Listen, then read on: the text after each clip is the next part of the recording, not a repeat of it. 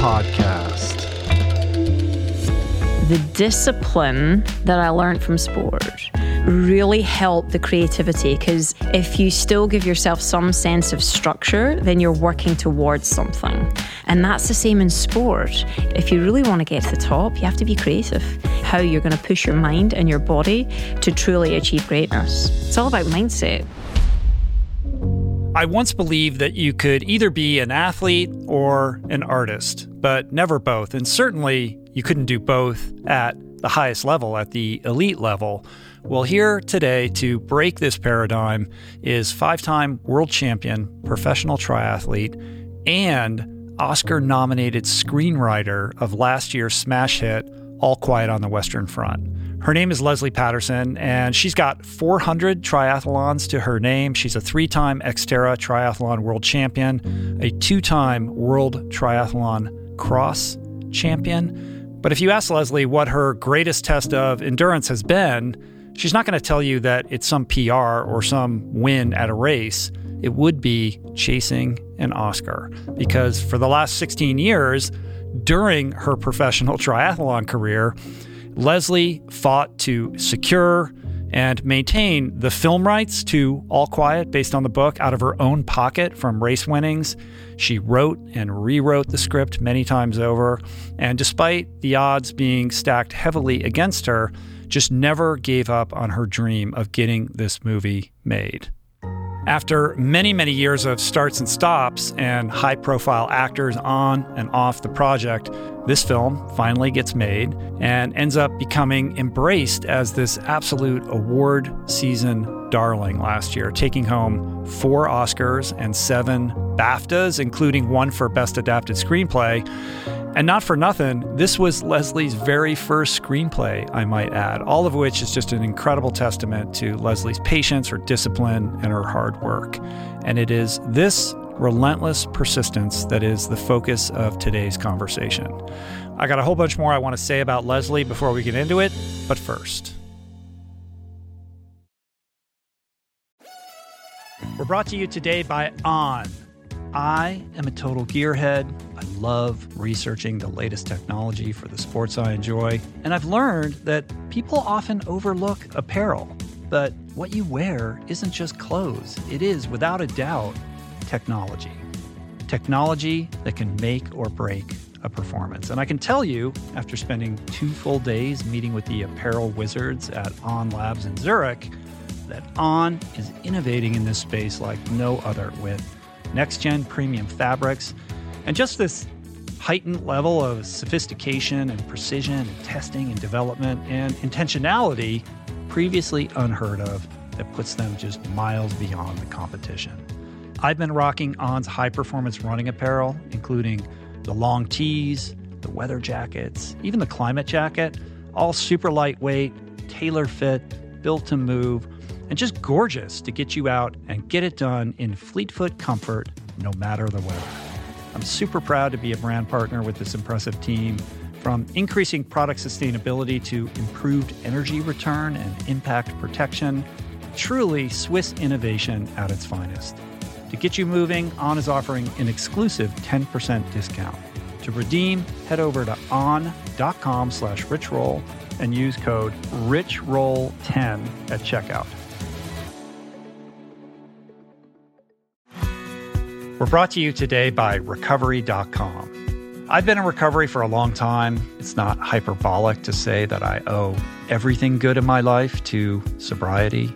And it all began with treatment, an experience that I had that quite literally saved my life.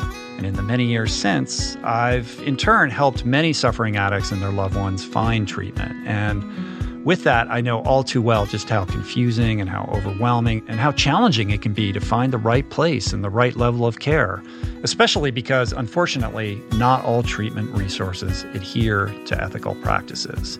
It's a real problem, a problem I'm now happy and proud to share has been solved by the people at recovery.com who created an online support portal designed to guide, to support, and empower you to find the ideal level of care tailored to your personal needs. They've partnered with the best global behavioral health providers to cover the full spectrum of behavioral health disorders, including substance use disorders, depression, anxiety, eating disorders, gambling addictions, and more. Navigating their site is simple. Search by insurance coverage, location, treatment type, you name it. Plus, you can read reviews from former patients to help you decide. Whether you're a busy exec, a parent struggling teen, or battling addiction yourself, I feel you. I empathize with you. I really do. And they have treatment options for you. Life in recovery is wonderful, and recovery.com is your partner in starting that journey. When you or a loved one need help, go to recovery.com and take the first step towards recovery. To find the best treatment option for you or a loved one, again, go to recovery.com. What is the meaning of life? What happens when we die? What is our purpose here? If, like me, you ponder these delicious existential questions, I have got just the thing for you.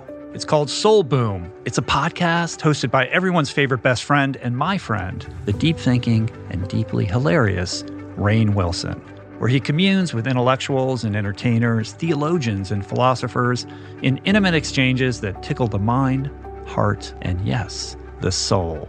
Subscribe to Soul Boom on YouTube or wherever you get your podcasts and explore other groundbreaking series at voicingchange.media.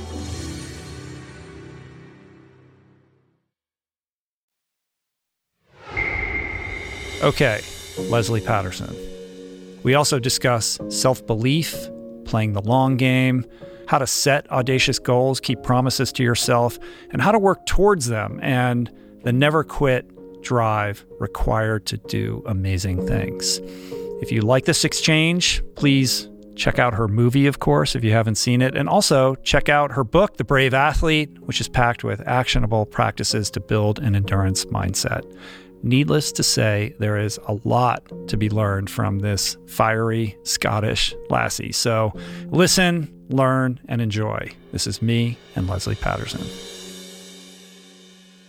I can't believe I have you here. I'm so excited to talk to you. You are like at the apex of these two worlds that I love colliding with each other because you're this peak performance, like pinnacle example of elite performance, not only in endurance sports, but also somebody who's operating at the highest level uh, of creativity, for which obviously you were recognized this year.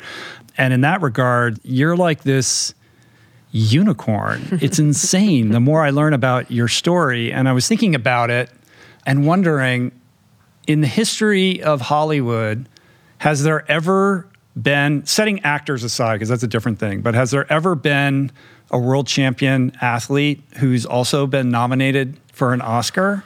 Do you know what? I did Google that at some point. You did. You know the nar- the, the, the I feel narcissist that you looked in into me. it. Yeah.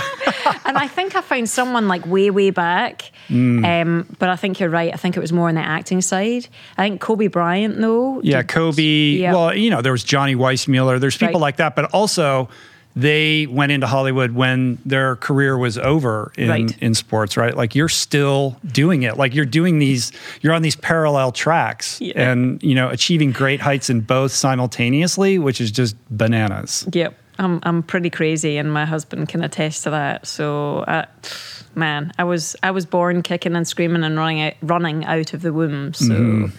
Yeah. Yeah, yeah. Well, we're going to get into all of that, but you I do know that your husband Simon has described you as feral, and I found this Yeah. quote by him where he said or you said he says I'm like one of those toys you wind up and point in a direction and it just goes. I've always been like that.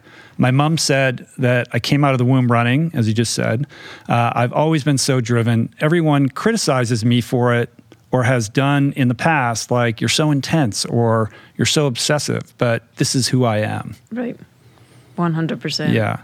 So it's just bred into you from day one. Yeah, I think I've just always had such a huge desire in my belly. It's like this fire in my belly to do things, to um, just so much drive to achieve, to push, to excel. And I do not know where that comes from. I don't know if it's the Calvinistic love of suffering or what the hell it is, uh-huh. but It, was that the yeah. way that you were brought up? I know your dad was somebody who kind of, you know, provided a lot of, of support and structure to Mm-hmm, help you achieve your goals, and your mom was more on the artistic side, so that makes Mm-hmm. sense. But was there an expectation or a pressure, or is that something that's self-generated? it's self-generated but then when you consider that i'm the youngest of 4 in a scottish family um, where it's pull yourself up by your bootstraps and just keep going uh, no moaning no whining fight for your food at the table but a lot of love and support so it's it's both of those elements i think that have bred this drive and have, have kind of filtered this drive in me Yeah. The sporting side of you is not a case in which you discovered triathlon later in life and pursued it. Sport is bred into you from the get go, beginning with rugby, of all things. So, can you tell that story of falling in love with rugby as a young girl? Yeah, you know, I loved to get dirty. I still do. And I went to watch my brother play rugby. So I remember holding my dad's hand and going down to the rugby fields in Scotland. You know, the rain's coming at you sideways. And I said, Dad, Dad, I want to go at that. And he's like, Well, Les, you do know there's no girls playing, right? And I'm like, Great. I'll get to beat up on the boys. So, um, yeah, he just kind of threw me in there. And it was the rough and tumble of it. I absolutely loved that. And I loved the team nature of it. Uh, and I think I, you know, if anyone told me I couldn't do anything, that was it. Red rag to a bull, you know, that kind of sentiment. Mm-hmm. I have the sense that's still the case. Yeah, pretty much. Well, it has to be if you're in Hollywood, because Right. everyone's going to tell you you can't Well, it's it. just a yeah, it's a it's a you know of all industries, it's the one where you're exposed to failure probably Yep. most regularly. oh, yeah, minute by minute. Yeah, and your story is certainly you know, full of a lot of no's. Yes. Uh, but on the rugby thing, I mean, you you're downplaying it a little bit. I mean, you were the only girl of like 250 players, right? Right. And you Right. guys ended up like winning the Scottish championships when you were 10. Yep, totally. So you Yeah. were like, what was that like mixing it up in the scrum as a 10 year old girl with it a whole was bunch of it was really funny because a lot of the boys initially would not want to touch me or they'd you know I'd walk on the pitch right and they would laugh and they would giggle and they would point fingers. So you had to get a really thick skin. But then as I sort of grew into the team right and and and they recognized that I was good at what I did they all got behind me. And then you just become this unit. And that's what I loved. And then I became the captain of the team. Mm-hmm. And yeah, it was just like, Wow. it was the most amazing experience because it was filled with such adversity. Like, I remember going to rugby on a Saturday morning, it would be freezing cold. You weren't allowed to wear gloves. You'd be in shorts in the winter with snow. And I didn't have a changing room, right? I'm the only girl. So all the boys have these nice hot showers. I just had this little cubicle that was a women's toilet and a you know, crappy rugby club in Scotland. And I remember like not being able to get my laces undone because we're so cold. And I'd be washing myself. I was only like seven or eight. I'd Right. be washing myself off in the basin and, you know, all this kind of stuff. So I think that adversity really helped me. Uh, to then achieve the things that I have in later life. And my parents, it's like they were always there, they were always supportive, but it was a case of we're going to drop you off and you go figure it out. But we'll be there to pick you up at the end. Uh-huh. So, and yeah, I think that's a testament to their parenting.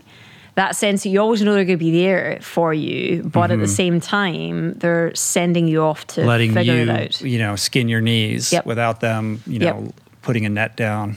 Oh, for you to totally. And they didn't. They didn't come to every match. It, it's not like you know so many of my friends and their parents here.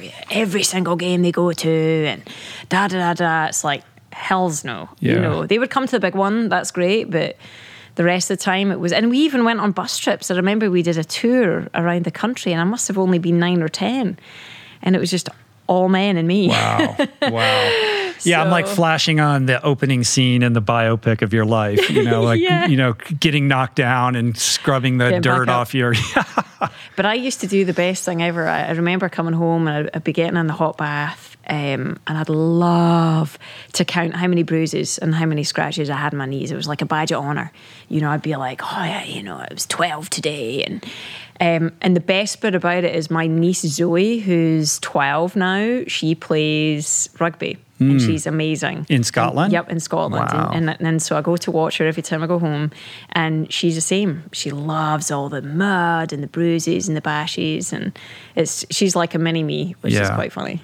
But then you would go and do ballet in the afternoon, right? Yep. or like afterwards? Totally. Or yep, yep, in the afternoon. So it's this like, I'm getting this sense or this picture of the yin and yang, you know, like yep. there's always these tensions. In this case, the masculine and the feminine, but the creative and the athletic or the kind of need that you have to have as an athlete to have that that motor, that self will, or that ability to push yourself to be disciplined and to suffer. But then on the creative side, to know when um, to be in presence, to be in the allowing. Like you can't right. force a creative result yeah. like you can force a strength result or an right. athletic result. It's a different equation that you have to solve for. No, it totally is, and I think that I didn't I didn't realize that right growing up that one was helping the other.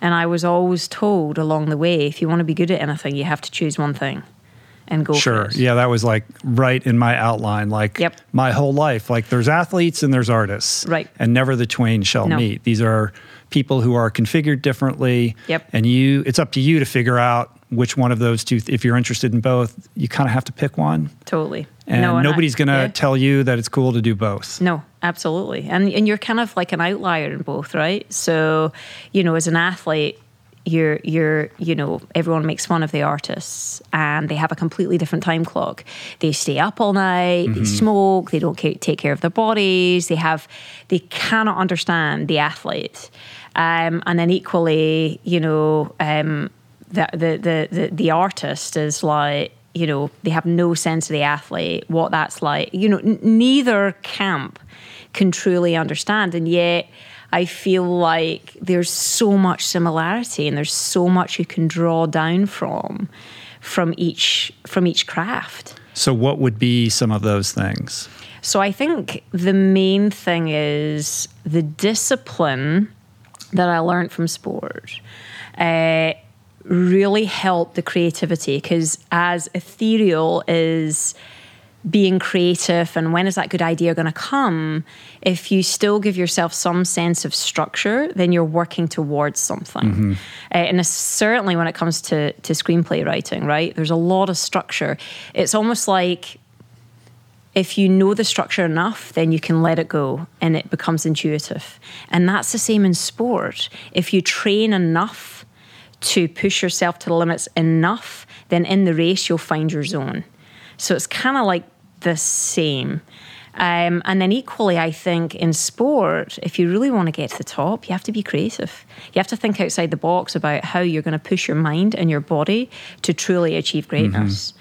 And, you know, I went down a lot of systems in sport, you know, a lot of national bodies, the British national body, and certainly this was back kind of in the 90s and the early 2000s when they weren't as developed as they are now. But it was so, it was like, okay, there's one way to do this. And right. if you're not good at this one way, then you're never going to be a world champion. And I wasn't good at that one way. And I'm like, well, yeah, but I still think I could be good. Mm-hmm. Um, so the creativity allowed me to investigate so many other ways. And I love it because my husband Simon says it's, it's, you know, a cargo net, it's not a ladder. Mm. To the top. Explain that. It's so a cargo net. A cargo a net means there's many different ways to the top. A ladder, uh, there's one. The one there's way. one yeah, yeah, route. yeah. Um, yeah, and that's that's kind of a beautiful analogy because that's how I think I've gotten to the top in both. Is just kind of like really going to the side and up and down and up and to the side and across, and and being at peace with that um, as well, which has taken time. Right, because you are an outlier and you are bucking the system, right. and as a result, there will be pushback or resistance or yep. criticism for trying to find a different way. Oh yeah. Yeah. All the time. Yeah, and I, I think it, it it it puts the lie to the test. This notion that the artist is struck with inspiration after you know a pack of cigarettes and a bottle of you know bourbon at 3 a.m. yeah. and and and you know helps one to realize, and this is a very kind of Steven Pressfield, um, Seth Godin kind of thing that that creativity is a discipline in the same way the pursuit of excellence in sport is it requires rigor and structure, accountability, and all of those things. You have to create those structures in order to make space for the creativity to appear. Exactly. You know, in that idea of like, you know, the war or the war of art or turning pro, like are right. you a professional? Like if you're a professional creative, then you show up for it every day in the same way you show up for practice for right. your sport. You right. can't say I have writer's block. Is that would be like saying, you know, I, I, I have I have sport block today. Like I'm not going, you know, I'm not totally, going to totally. show up for practice. But equally, it's like even if you do have some kind of block or you're not making the forward momentum that you want to, it's saying, how can I get a positive result today? What does that mean? What does that look like? And having, again, that's that cargo net analogy where, you know, what you deem to be successful on any given day you know is is different for every individual but certainly mm-hmm. for me in sport right i would have many shitty days i mean any top athlete will tell you that many many shitty days i've dealt with lyme disease chronic injuries so, how can you find something positive that you can still make a step forward in some capacity, whether that's mentally or physically? And similarly, you know, on the on the art front, on storytelling front, on script writing front, you know, it's understanding how your brain works, what suits you, what doesn't, how to still find kind some kind of momentum, mm-hmm. even when you're having a bad day. Um, and maybe that's I'm I, am such a positive person. I love to find the positivity in anything.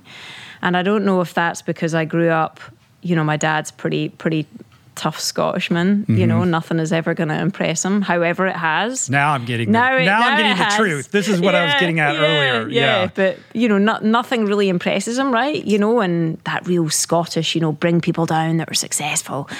Um, you know, whereas my mum is the opposite, right? Gushing and everything's mm. amazing, and, and and so it's like you you kind of strike the balance between both uh, but they create your driving force to understand right. how to find positivity in any situation. Mm-hmm. Mm-hmm. So the rigor of sport applied to creativity enhances creativity, and the creativity in turn um, enhances your uh, capability to perform as an athlete by putting you in a in a space of curiosity, right? Yes. To not just do what the coach says or follow right. the plan, but right. to shoulder responsibility and yep. always be searching for new and different ways of of you know finding that extra notch of performance. And I think to your point, it's self reflection. And a lot of athletes they'll follow the coach, they'll follow the system, and they won't take the responsibility and they won't self reflect. Who am I? You know, what am I good at? What am I not good at? Where are my weaknesses? What am I, you know, uh, when we talk about characters, we talk about their heart of darkness. Mm-hmm. What's your heart of darkness? You know, uh, I can tell you right now what mine is. It's that I'm not special. It's that I don't stand out. That's my heart of darkness. So every behavior lends itself to the pursuit of never having to face that heart of darkness. So when we're writing a screenplay, our characters, that's what it's about. Finding that heart of darkness, and that drives your story, that drives mm. your character. Um, so having that kind of level of self reflection, and then, of course, my husband being a psychologist and understanding the science behind it has really helped me say, if that's the case, let's look at my training and let's really figure out where am I stressing myself physically and emotionally in any given day, in any given week when I look at a performance of something, I look at the performance mentally and physically, and then how do I be creative in finding ways to progress? Mm. Um, and again, that's that creativity helping. Mm-hmm. And then you create a structure out of that. And then you analyze with your kind of science brain, and that helps you sort of achieve. Right. Yeah. Right. An example that would spring to mind in the triathlon context would be uh, you're feeling shit that day and you're having a terrible run or ride or something like that.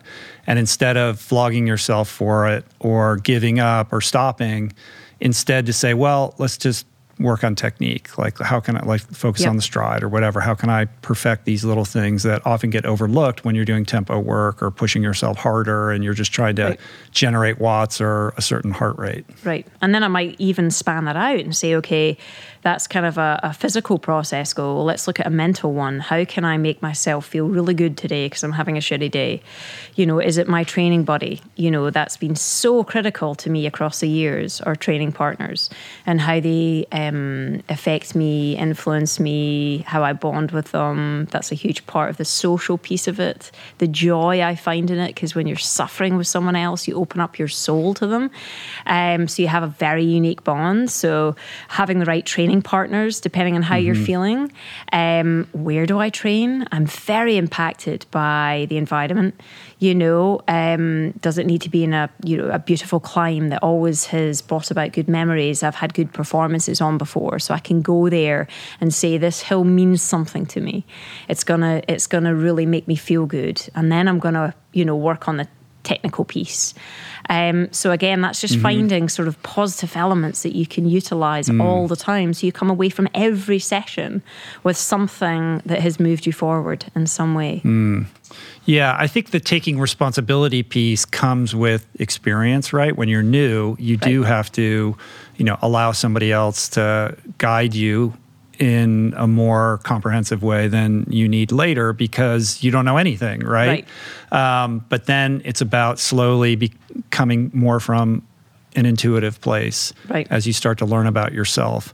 And I suppose in the screenwriting context, like the converse of that would be the person who, you know, doesn't know the rules but thinks they do but is intent on you know being the lone genius and writing right. the radical screenplay that totally. yeah, totally. and then refusing to take studio Criticism. notes or whatever you know the development yep. exec who tells you this doesn't work and yep. you not being able to hear that and saying you don't understand what a genius i am right right mm. and i mean i'm super lucky in that i've married an amazing man who has spent his life being a top researcher so i think you know digging deep into the landscape of any craft that you're in and finding absolute joy in the mastery of the craft and what does that mean?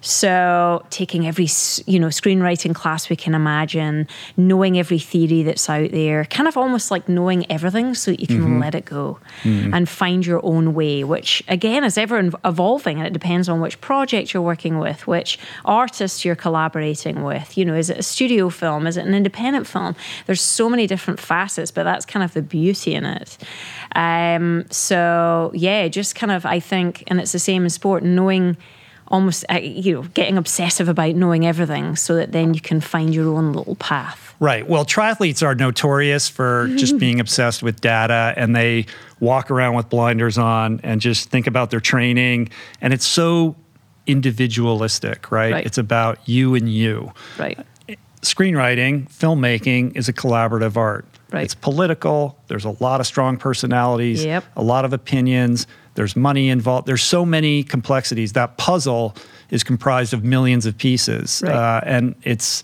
you know very challenging for the most savvy political operator and the most talented creative to navigate that to a place where a movie actually gets made. It's like a miracle any movie gets Bloody made, miracle. right?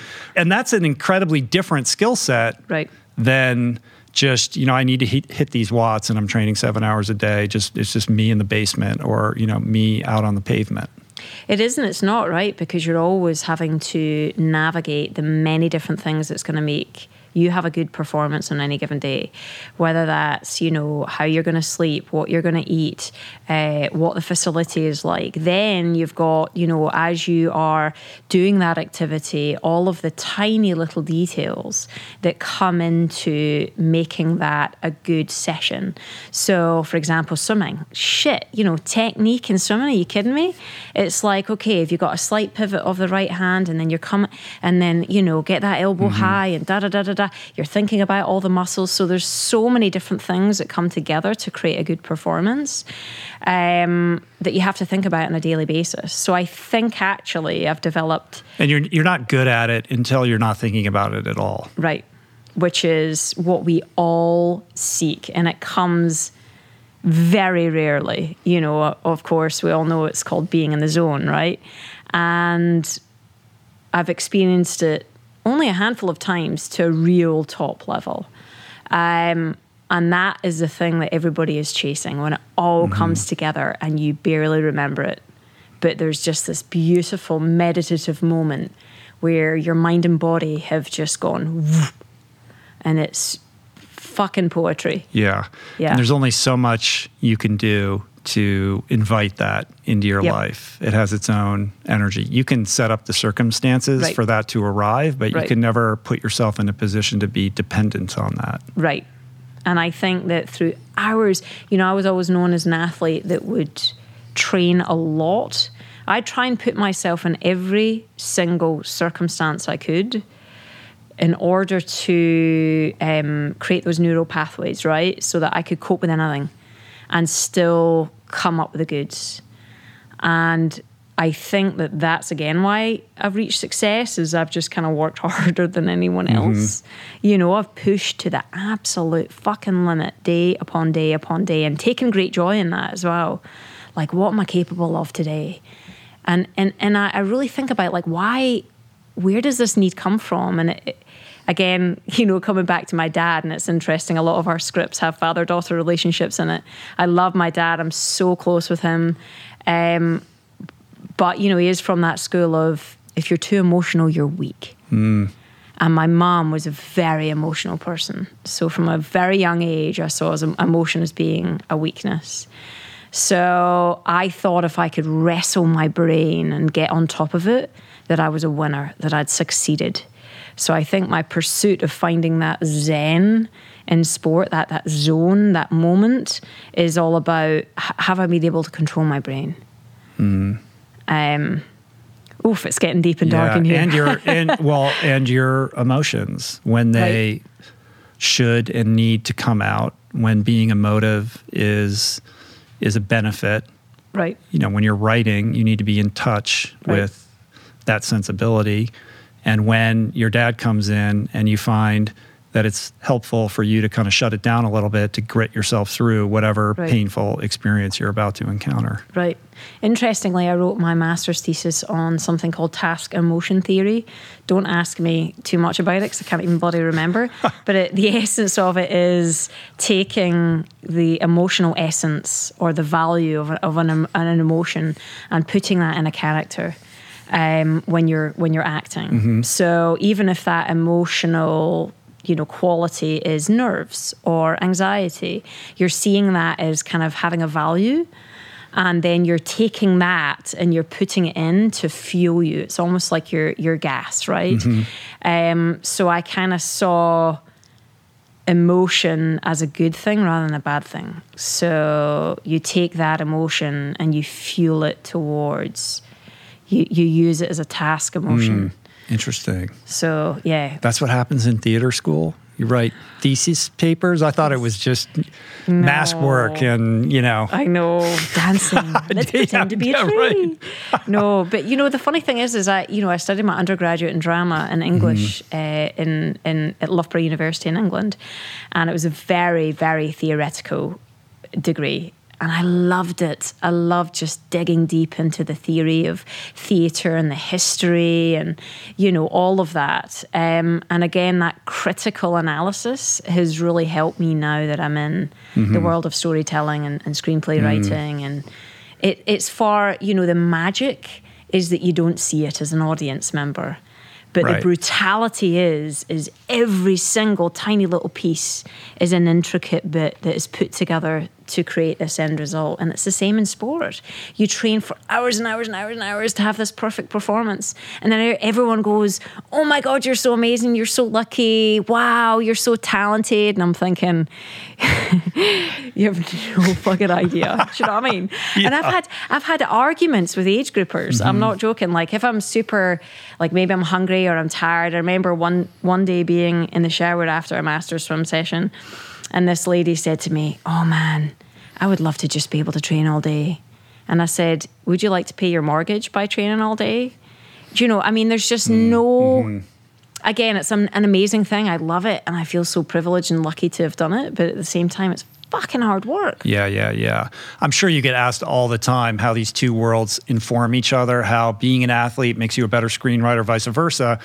But I'm sure these worlds come into conflict also and work at cross purposes with each other when you're on a deadline and you really want to get out and ride. Yep. you know, like what wins when those two worlds collide in that way?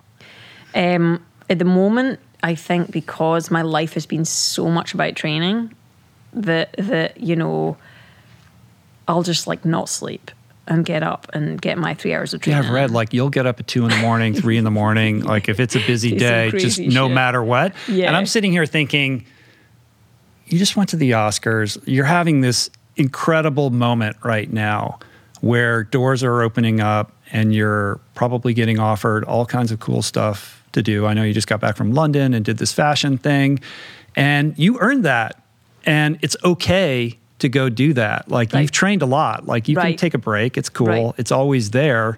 So it's it's like you know this this this moment will not visit you again and i'm sure you'll go on and have many more successes but there's only one first yep. and there's something really special about that yep. and it would be tragic from my perspective if you like shunned those because you needed to be on your trainer. Oh, totally. Yeah. Totally. And I think like I I to be honest, I wrestle with that a lot because I think to get to the level I have in sport, it's an addiction. Sure. It's it's not like I'm saying to you, I'm just going to go train because I I, I want to do well at a race or I want to be fit. No, it's an addiction. Yeah, so, you le- like like to put a exclamation point on this. I mean, you you so the film premiered at the Toronto Film Festival. Yep. 2020 fall of 2021 20, yeah right is that right and you yeah. like left the screening and like drove five hours to go compete in the world Xterra world championship right. but you know what i like that crazy shit you know uh-huh. it's also part of who i am and that's where my joy comes from so i think it's like finding and i hate the word balance but just assessing every every day like where's the importance and can I face, you know, this need to train and push that aside and focus on what's important. And I think that the balance will start to turn as we get more films going. And because really, truly, the only thing that takes me away from training in a way is the joy of the creativity when we're collaborating, when we're on set, when I'm working through a problem, and then I'm just in this place of wonderment about the world. So if I can kind of push aside those, well, the obsessive, yeah. the obsessiveness that you apply to sport is just transferred over to the joy and the love of totally. solving a creative problem. Totally. Yeah. Oh, it is. But at least I feel like that is more um, enhancing in my life mm-hmm. because any story that we're doing, any project that we're a part of, it has some bigger purpose. I want the films and the stories I tell. To, and it's forever. Yeah, yeah, yeah. You lay it down and it's for mm-hmm. other people to see and to have an impact on. And those are the types of projects that we're choosing to do.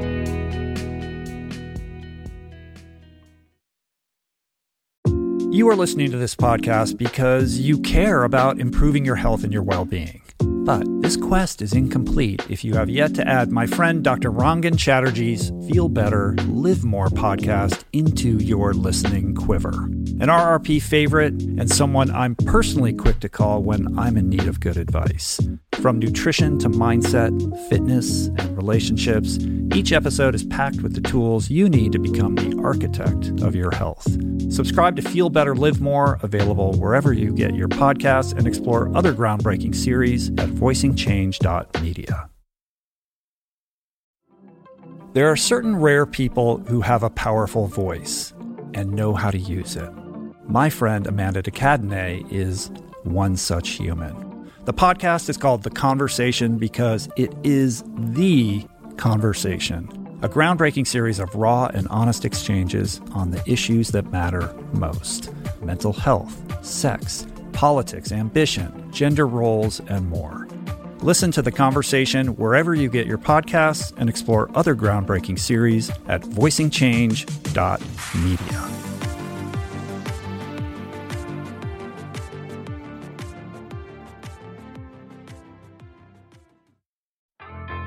There is so much health information out there. It can feel overwhelming and leave even the most well intentioned confused about what's what and who to trust. Well, the first person that I call when I'm seeking clarity is my friend and nutrition expert, Simon Hill, host of the fantastic podcast, The Proof. Each week, Simon matches wits with brilliant scientists, translating their evidence based insights into actionable tools for better well being. Subscribe to The Proof, available wherever you get your podcasts, and explore other groundbreaking series at voicingchange.media.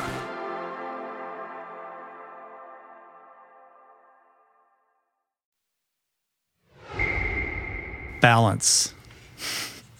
I You said when you have all these projects going on, then maybe you'll have more balance. And Yeah. my head is going, no, you, first of all, no, you won't.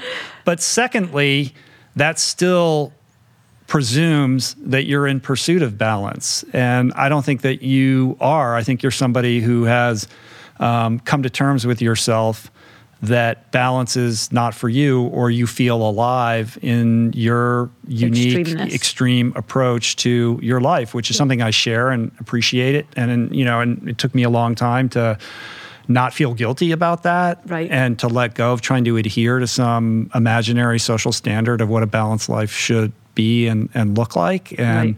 you're an example of that and somebody who i know has thought a lot about that word balance and what it means Oh yeah. And and I hate it and I love it all at the same time. I think it means different things to different people.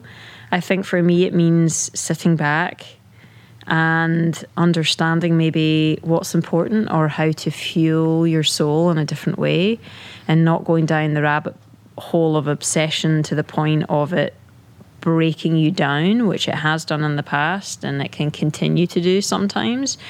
Um, you know, I kind of dig, dig, I push, push, push, and then I fall off a cliff. And that seems to be my rhythm in life. Right.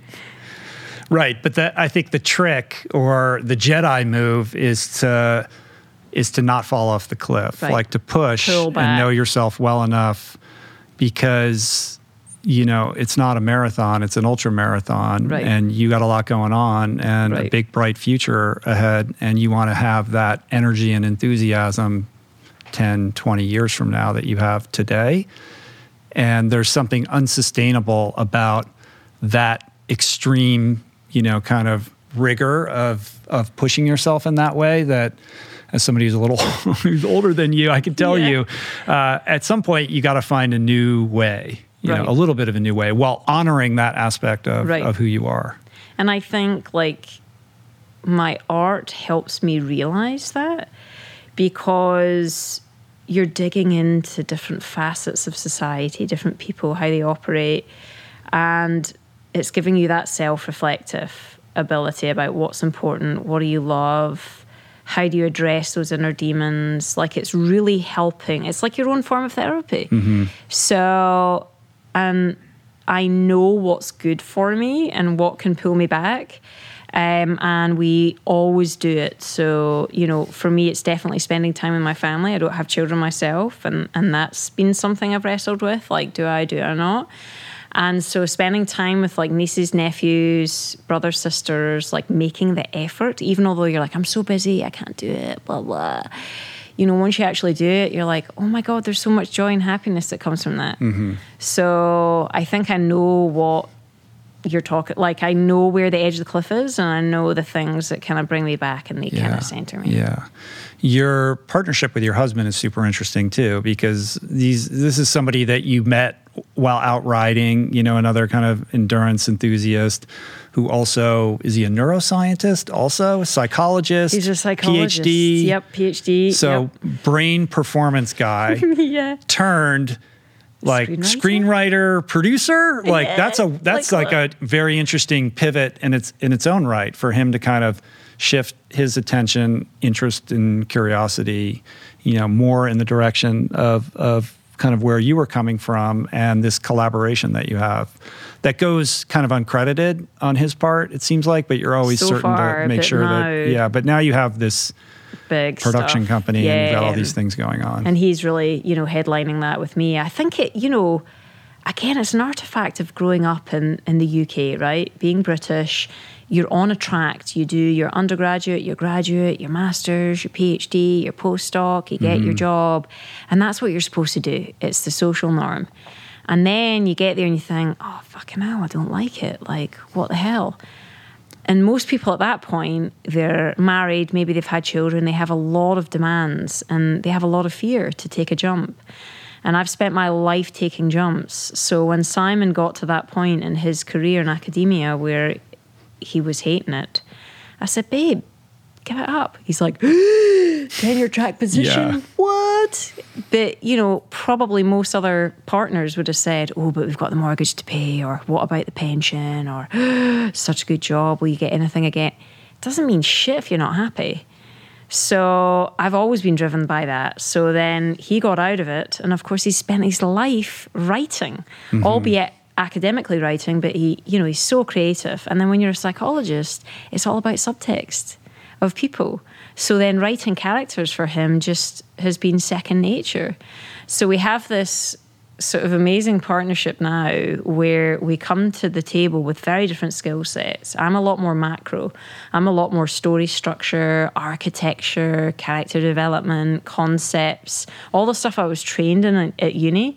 Um, and then he's nitty gritty scenes, getting in the world, you know, of the dialog and he'll, he'll just like jump in it. So we have, it's really wild after 20 years of marriage to just have so much, so much bloody fun. Do you know what I mean? Like we're That's cool. Yeah, we're like bebopping around, and we've got a project set in Ghana. We just met the the, the king of Ashanti in London. oh wow Um, in what world? You know what I mean? And we're like, we both looked at each other last week when we were meeting the king, and we're like, "Is that you know what?" Yeah. So- well, it's it's a function of of of cultivating and acting on that intuitive voice, right? You talked Right. about your life being one of of taking these leaps, right? Mm-hmm. And you probably get um, more used to taking them the more that you take them, right? And you know because it's worked out like that this is a good way for you to follow your heart. But what does that look like for you when you have to make a leap or a big decision? How are you checking in with yourself? How is that decision made? What part of your uh, process involves like what the head is telling you, or the fears, or the insecurities, or are you just like, no, this is my, I need to do this, and even if it doesn't make sense on paper, this is where mm-hmm. I'm going. My biggest fear in life is missing out. I have major FOMO. So that I did not take an opportunity. I don't care if I fail, if I'm crap, if it doesn't pan out, if I have not taken that opportunity. So that's actually what gets me into trouble is do you know, taking on too much or, you know, yeah, just always trying to you know, be someone that is taking up every opportunity. You know, I kind of get obsessive about that. Mm-hmm. Right. So I don't right. have You, like now, I'm sure you're shellacked with all kind. Like you Yes. could, if you said yes to all the cool stuff people I'd are inviting you to, you would never get Yeah. anything done. And no, totally. and I've, I've, So- I'm not joking. I've kind of, Yeah. uh, you know, and I'm kind of at that point where I'm like, okay, now I need to say no. Now I need to like focus on the task at hand. But luckily, again, I've had those skills right from sport. How do you refine your your your process? How do you figure out where you want to go and what are the steps that are going to take you there? And I know where I want to go, so you have to always kind of check in with the steps that are going to get you there right. and sort of I think a lot of the other the a lot of the other stuff is about ego and sort of what makes you feel good or what's giving you a pat in the back or I, I just I have a lot of inherent confidence. Like I, I don't I don't I love being shit at stuff. I know that sounds weird and silly, but it, it means that therefore I can jump in and figure out how to get better at it. And the pursuit of that is where I find my meaning and where I find my joy. Yeah. That's so important to have that beginner's mind and to not get caught up in the perception of failure because then you're jumping into all different kinds of things all the time and doing right. it for the joy and the learning experience of it rather than you know how people are going to perceive you if you don't do it perfectly right um, yeah i'm curious where that comes from because i think that's hard wrought for a lot of people mm-hmm. Um, they don't want to try new things it's just easier to keep doing the thing that you're pretty good at or right. that people kind of socially approve you for i think it's the the, the love of suffering and you can you know mm-hmm. sort of assess that any which way you will. And interestingly, we you know I've been digging into Viktor Frankl and Man's Search for Meaning for another project, and I seek that. I seek the suffering. And again, I don't know if that's that Calvinistic, you know, the deficit model. You can't truly have joy if you haven't had pain. And absolutely, that has been my mantra for life. So I always seek the pain, whatever that looks like. Mm. Uh, yeah, whether that's physical, whether that's mental. And I don't mind if that comes with not being good at something. Do you feel when you're writing a screenplay that if you haven't bled on the page, that you haven't given it everything that you have? Like, is there a way to create with ease, or do you think the best artistic expression that you're capable of requires the level of suffering and pain that is demanded from endurance sports? I think that I guess I don't observe it like that. Something is is is good or it's not, or you have a sense that it's good or it's not, or it's going to make headway or it's not. Um, every single script is incredibly difficult to write because we want our, our scripts to be layered with a lot of depth, which involves deep, deep thought on every single mm-hmm. level. Um, whether that's the impact, you know, what do you want the audience to feel when they walk out the movie theatre or, you know, off their phone or however they watch it? And to, to create that feeling in an audience member takes so much intricate you know, putting together of these puzzles. It's like a mathematical problem. Uh, to figure it out. So some scripts are definitely easier to write than others, and they just kind of come out. But even even if they kind of come out, they go through so many different iterations. Mm-hmm. You know, along the way. Once you get feedback from your mentors, once you get a director on board, once you get an actor on board, it's gonna go through all these iterations, and and and that's the beauty of it. You layer it and layer it and layer it. So they're really truly great films you know, have this collaboration of all of these wonderful minds. And if you open yourself up to that, that's where the, the, the beauty of it comes. Mm-hmm. The best idea wins. Right. And the best ideas, in a layered sense, are conveyed cinematically with great intentionality, but also incredible efficiency, you know, so that right. they become almost the backdrop. So, an example of that in my mind would be in All Quiet on the Western Front the recycling of the uniforms that we're introduced right. to in the beginning. Like it barely, it's not even really, you know, in the forefront of what's right. actually happening. Um, but just the process of seeing that says so much about what's actually happening. It's, it's, it's, the, the entire theme of the movie is built into that right. sequence, right? So it's a genius device that happens you know in a matter of seconds right. that's incredibly profound and, and and stays with you and so that's not something like the however that idea came about um, right.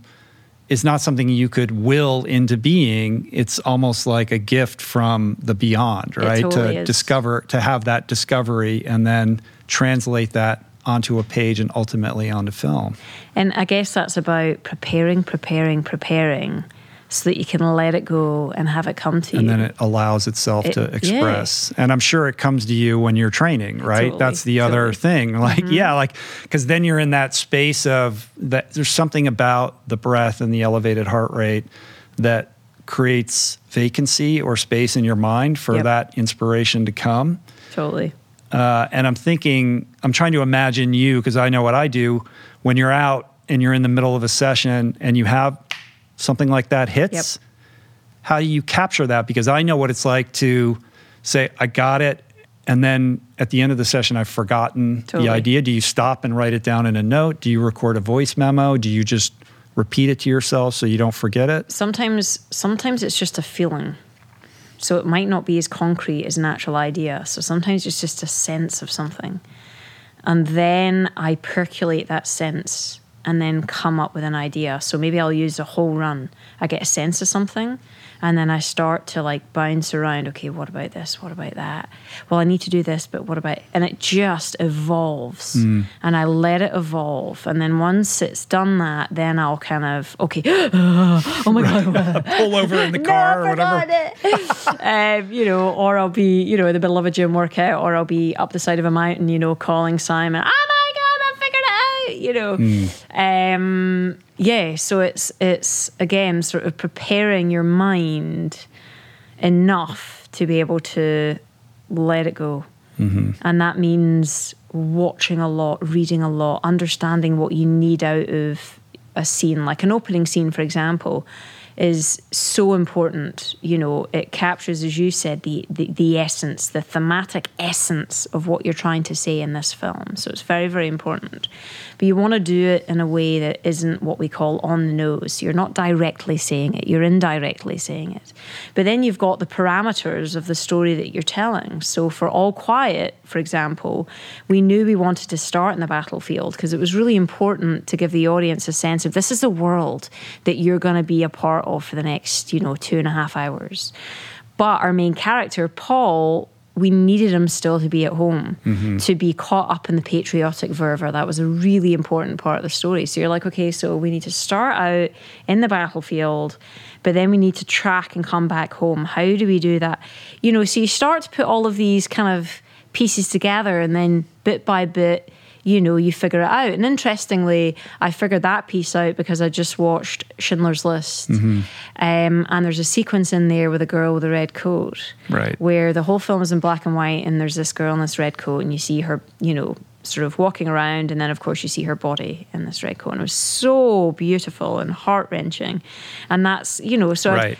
I watch a lot, I read a lot, I think about those parameters, and then boom, something will come. And then you build on that, right? So, for example, uh, Ed, our director, Edward Berger, uh, he's a co writer uh, on the script also. He elevated it even more by at the end of the sequence where you follow the uniform back um, and uh, uh, the tag is taken off the tag is dropped on the ground along with loads of other All other pilot tags. That yeah. wasn't in it, that you know that wasn't in our original script. So all the time you're getting these concepts elevated by both the scriptwriter, the co-script writers, Mm-hmm. the director. Then you've got the music. Then you've got the cinematography. All these layers of meaning, which just add up. And it's the same as sport. All of these different layers that you're building on, you know, to create this performance and to create this film. So it just makes sense in my head how one helps the other.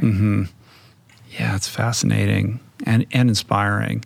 Um, but we haven't even gotten to the really compelling, you know, aspect of this story, uh, which is the grit and the perseverance and the determination and the patience that you demonstrated to birth this project to the screen. So, in the timeline of your life, we're only at rugby and Yeah. ballet.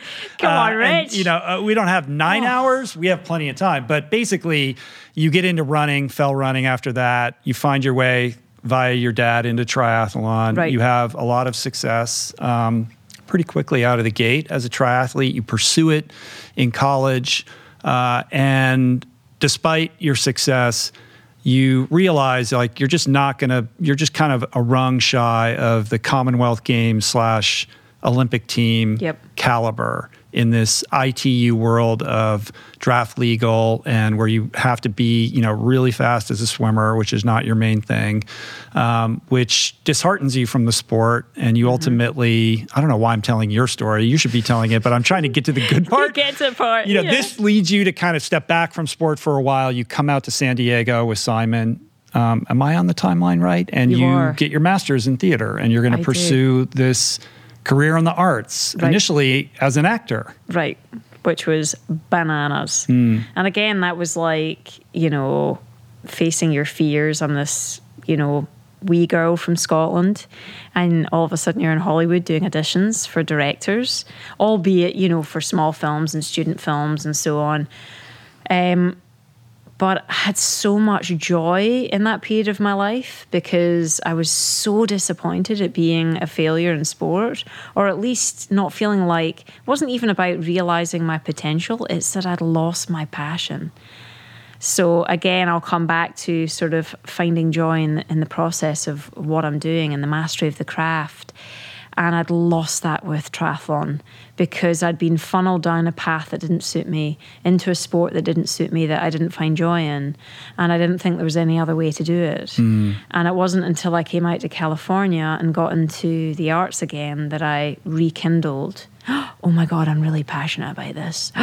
Oh my God, I really love it. I'm so excited. I, can't sleep because I just want to get up and do it. Mm-hmm. You know, and. And what a gift because. Yeah most athletes upon retirement, I mean, let's face it, you know, it's only the the rare few that make it to the Olympic team. It's interesting right. that you characterized that aspect of your career as a failure.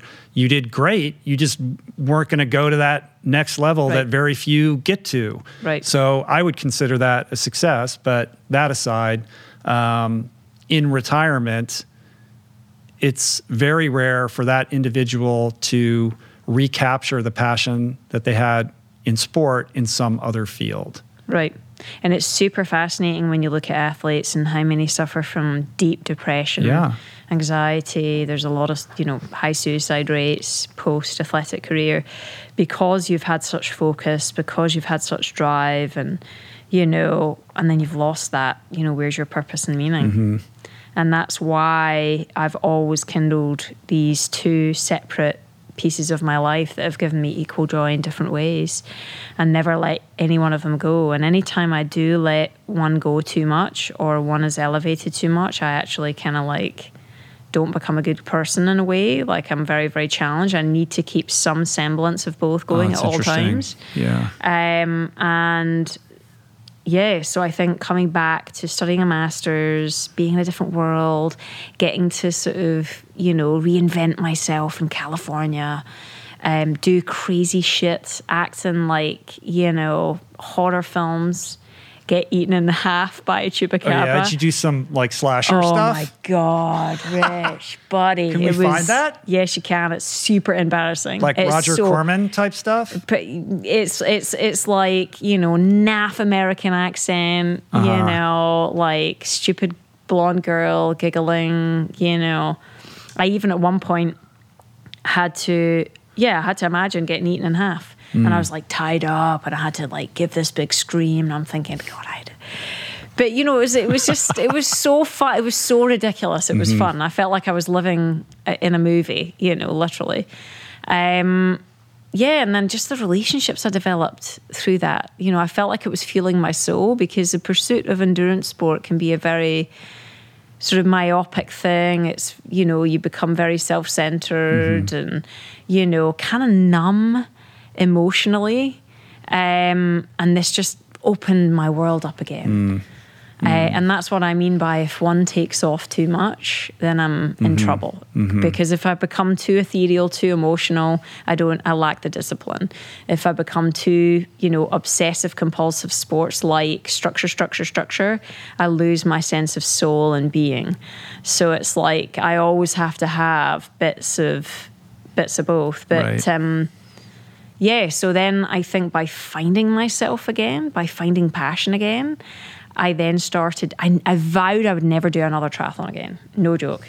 when I came to California, I'm like, I'm not doing that fucking sport. It's really stupid. It's really crazy. What the hell? I was like watching a couple of buddies race, Yeah. and I'm like, "Pfft, here are those idiots. Flash forward, you know. But you're in San years. Diego, which is like the mecca of all of, Of this, idiots, right? Are, yeah. Were you in the North County or were you like in the city down? I was in the sinful south. Yeah, it's like nobody from the north goes, you know, no, further but all south the all the triathlon geeks live up in the north. Yeah. Oh, north they do. They do. And once you're accepted in that, you know, clique, then, you know, whew, you Mm-hmm. rise to lofty heights. But um, yeah, so it was like I was in this place that was known for triathlon and I wasn't doing it. But then I kind of got the bug again and I got into cross country running and I started to meet some really cool people and I was just like really ambivalent about it, really just getting back to enjoying it and being fit again and what that felt like.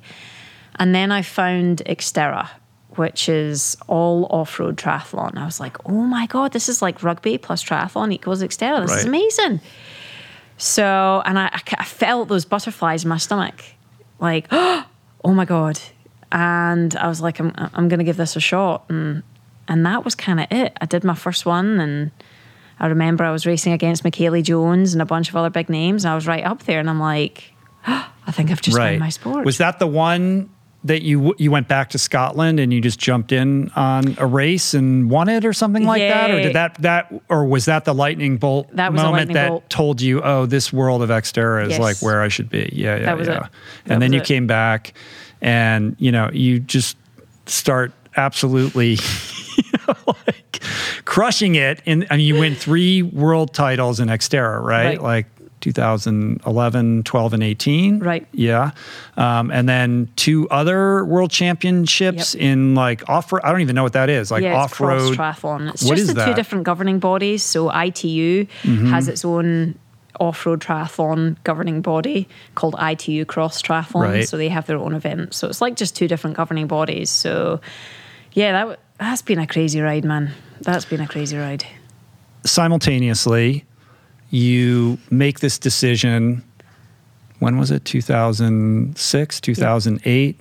Yep. That you are going to option this book written in 1929 Right. called All Quiet on the Western Front that we all read in school. Mm-hmm.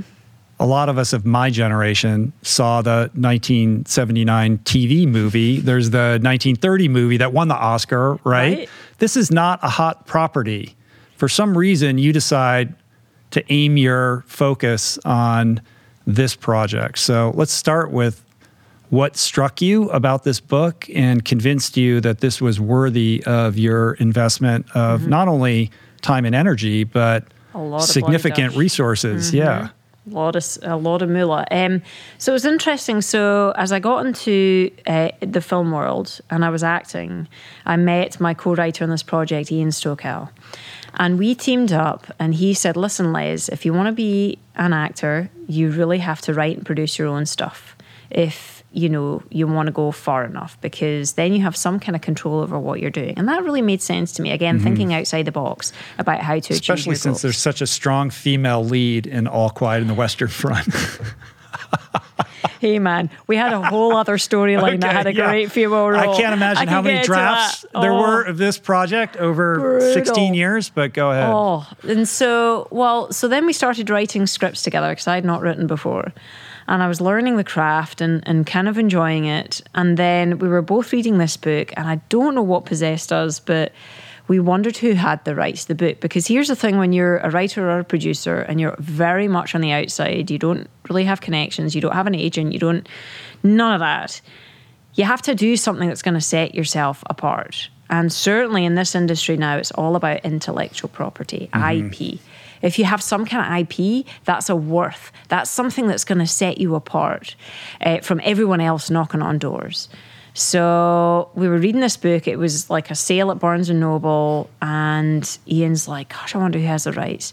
And we both love war films. I mean, I love Saving Private Ryan. I love Apocalypse Now. These are all films I watch and watch and watch and watch because it's such war films like they're this amazing canvas at its most extreme to really investigate character mm-hmm. and so world war one at that time had really not been done and it's there's so much tragedy, but so much beauty. It's like this alien landscape that visually is so arresting that I was I was absolutely drawn to that. Like, gosh, we need a modern retelling of this story. So we went about, you know, going to the estate of the author well, first of all, you would assume that some studio has it tied Totally. up just for the purpose of not letting anyone else make it. Correct. Yeah. And as much as it, it didn't seem like a big title, that's a big title. Everybody knows about it. If if if it has that kind of recollection, that means it's worth something.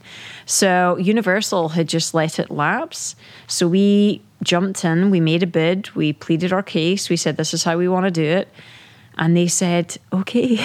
We're like, what the hell? Yeah. So that was like, oh my God, we've made it. Oh, Right. And You just know- for people who are listening or watching who don't understand what that means, as a former entertainment lawyer who did a million option agreements, you are purchasing an option on the property, which means you are paying for the exclusive right within a given period of time to buy the book to make the movie.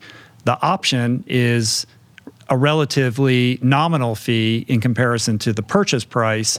It's basically saying no one else can buy this during this period of time except us. And for that right, we will pay you X. And in your case, it was like 15 to 20 grand a year. Was it where you were doing yearly annual No, renewals it on was, it? it? Sometimes it was 12 months, sometimes it was 18. Right. And it was about 10,000 to 15,000, Mm-hmm. um, which, you know, seems nominal to a big studio, which it is, but to your everyday, you know, husband's an academic earning not very much, you're a professional triathlete, like what?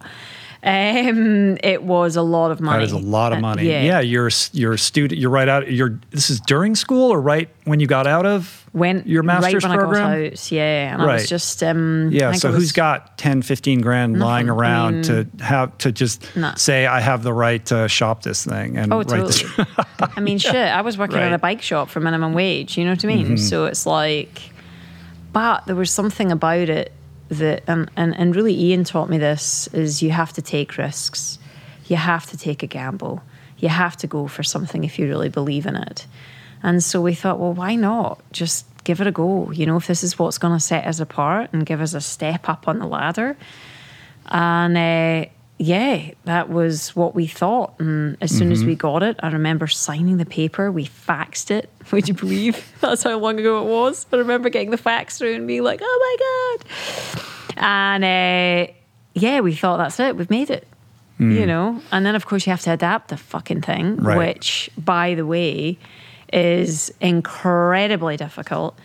Um, because when you're taking a text like that that was written so long ago, you know, it certainly wasn't written cinematically. I mean, it's beautiful, it's poetic, thematically, there's so much there, but it's like excerpts of a diary.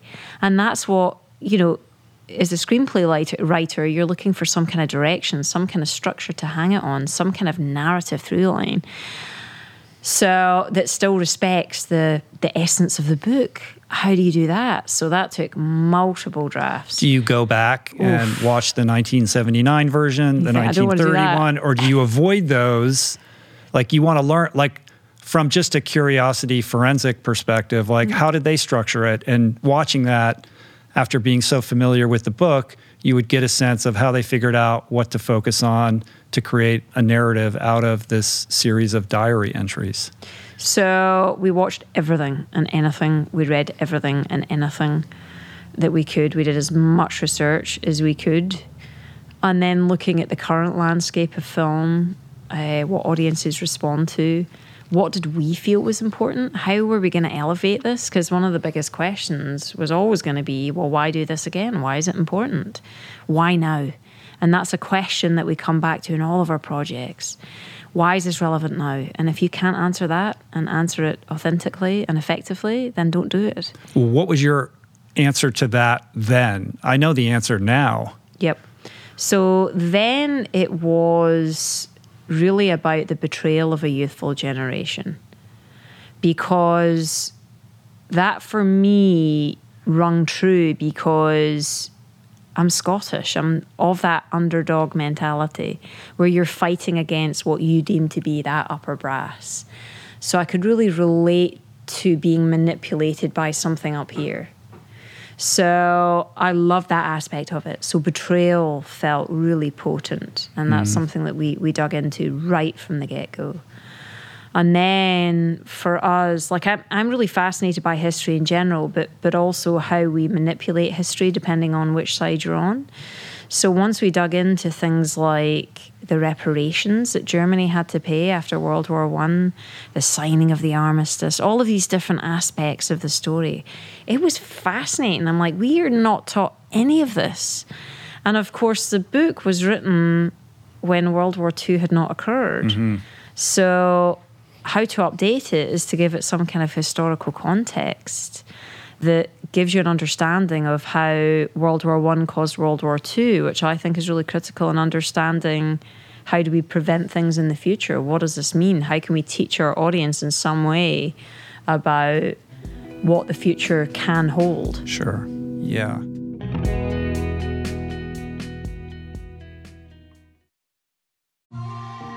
I'm super proud to announce my next venture, Voicing Change Media. This beautiful consortium of thinkers, storytellers, artists, and visionaries, all committed to fostering meaningful exchanges and sharing thought provoking content. Voicing Change Media will feature shows like The Proof with Simon Hill, Soul Boom with Rainn Wilson, Mentor Buffet with Alexi Pappas, Feel Better Live More with Dr. Rangan Chatterjee, and The Conversation with Amanda de Cadenet. You can explore this network and all its offerings at voicingchange.media.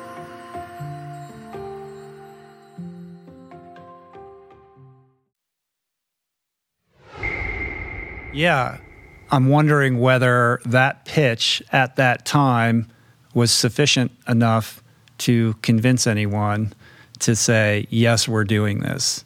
Because when I think about the moment when the movie came out, it seemed to make so much more sense. It was very current and relatable in the context of what was happening in the Ukraine. And it was constructed on the shoulders of a couple developments in Hollywood that suddenly made the movie make sense. The first being the the explosion of streaming, which created more outlets for production and distribution. The um, acceptance of foreign language cinema as as a mainstream art by dint of movies like Parasite. Uh, and then thirdly, the success of 1917, of course, right, which opened up the do- oh, these movies work. People right. do care about this period of time. Right. None of which you could have scripted or imagined. No. They came about um, in the process, this 16 year journey that you went on to like get this movie made. But in 2006, 7, 8, when you're trying to get this thing up on its feet and you're knocking on doors, what is the response that you're getting? I mean, were you going in thinking, of course they're going to want to make this movie? Oh, Everybody oh, yeah. knows this book, right? Totally. Well, like our classic saying, we should have gotten t shirts. Well, why wouldn't they? Mm. that was, why wouldn't they? Um, you know, I think there were still some World War One movies coming out, you know, that we thought like a very long engagement and things like that. That we thought, well, you know, maybe we've got a chance. And we knew that it was just about finding the right person at the right time. And film is a weird one. It's just it's all about timing, and you can't predict when that timing is going to happen. You just have to straight stay true to your intention mm-hmm. and why it's important to tell, why you feel it is, and then that's going to keep you going. And so our path took us down crazy journeys. So like at the start of this, we thought we were going to do it as English language with German accents because 16 years ago you could not have you raised the Yeah, you couldn't do it in, uh-uh, in, German, in German, language. Yeah. No way. So we're like, okay, then you start looking at the, the business side of it and you say, to get a film off the ground, you need either a big director. So we went to a lot of big German directors who all turned it down. You know, a lot of German directors were scared of the material. Yeah, like uh, there's yeah. there's not a lot of upside in touching mm-mm, that material unless yeah. you get it exactly right, which you know I believe Ed did. Um, but he was so passionate; he knew his vision right from the get go, what he wanted to do, um, and we hadn't found that. And then it was okay, so we try and get a big cast member, right? That's going to fund the film. No, it's not. So um, we went to Daniel Radcliffe. This was way back at the start, which was kind of bananas. We managed to reach out to him and we got a meeting with him and we flew overnight because uh, we couldn't afford a hotel and he was living in New York. We're like, okay, we'll get a cheap flight overnight. We rock up to his apartment thinking, is he gonna like? Is this really happening? Uh-huh. Um, you know, we chap on the door, and he flipping answers. Harry Potter answers the door. We're like, what is going on? Uh-huh. So we rock into his apartment. He's getting his cups of tea. His parents are in the back. Mom, Dad, stay back there. We're like, oh my God, it's Harry Potter. And Was this like, around like his Equus yeah, phase? he was massive. Yeah, he was on Broadway then. Yeah, yeah, exactly. And he has a big apartment in Mm-hmm. New York. And so he was like, I love your guys' script. That's it. I want to come on board. We're like, oh my God. So my claim to fame is that, you know, I dropped one in Harry Potter's toilet. Yeah. So that's it. that's my, that, that, was it. That Well, was a you know, pinnacle. that scene in the biopic stays in. That's right. Yeah. Exactly. Um, but you Um, guys didn't have any money, right? Like, what was Nothing. Yeah, Nothing. Mm-hmm. So, but then you realize you have to learn the business. Like, what? How do you put a film together? How does that work? And we quickly realized that Daniel Radcliffe was not going to get it off the ground because outside of Harry Potter, he wasn't worth anything. Um, and then, of course, his agency didn't want him attached to something that wasn't getting made, so then he came off it. So you're learning all of this about the business as you go on, and you're trying to sort of strategize and how do we knock on those doors? How do we get those attachments? How do we this? How do we that? We got different producers on board, one of which went to jail. Um, I mean, you couldn't. Right. But you haven't really paid your dues in Hollywood trying to get a movie made unless one of your producers goes to jail at some point. Totally. Right. So Embezzlement or something like Yep, that. it was Belgium, Belgium embezzlement. Uh, from some insurance fund or something. Totally. Yeah. Totally. We're like, oh man. And then Uh-huh. we've just we've just had some crazy meetings, you know. Like I remember going in to meet this producer, and I kid you not when I say his office, he had a stage and he had a throne on a stage. And that was like I'm not joking. That was like his office. Are you going to name You know. names? I can't even remember who it was. It was that long ago. And then we've met other directors, you know, where you're walking in. I remember this one director. And and I remember walking in and his assistant went, and this is, you know, and pronounced the name and I'm thinking, what? Anyway, Oh my so God. That but you know, you have to kind of see each experience as something in and of itself. And even if the film doesn't get made, we never would have had those kind of opportunities. Right. You're learning as you go about mm. how things actually work. Right. And you were doing that without representation. Yep. Did you have? You didn't have an Mm-hmm. agency, yeah, mm-hmm. opening any of those doors mm-hmm. for you.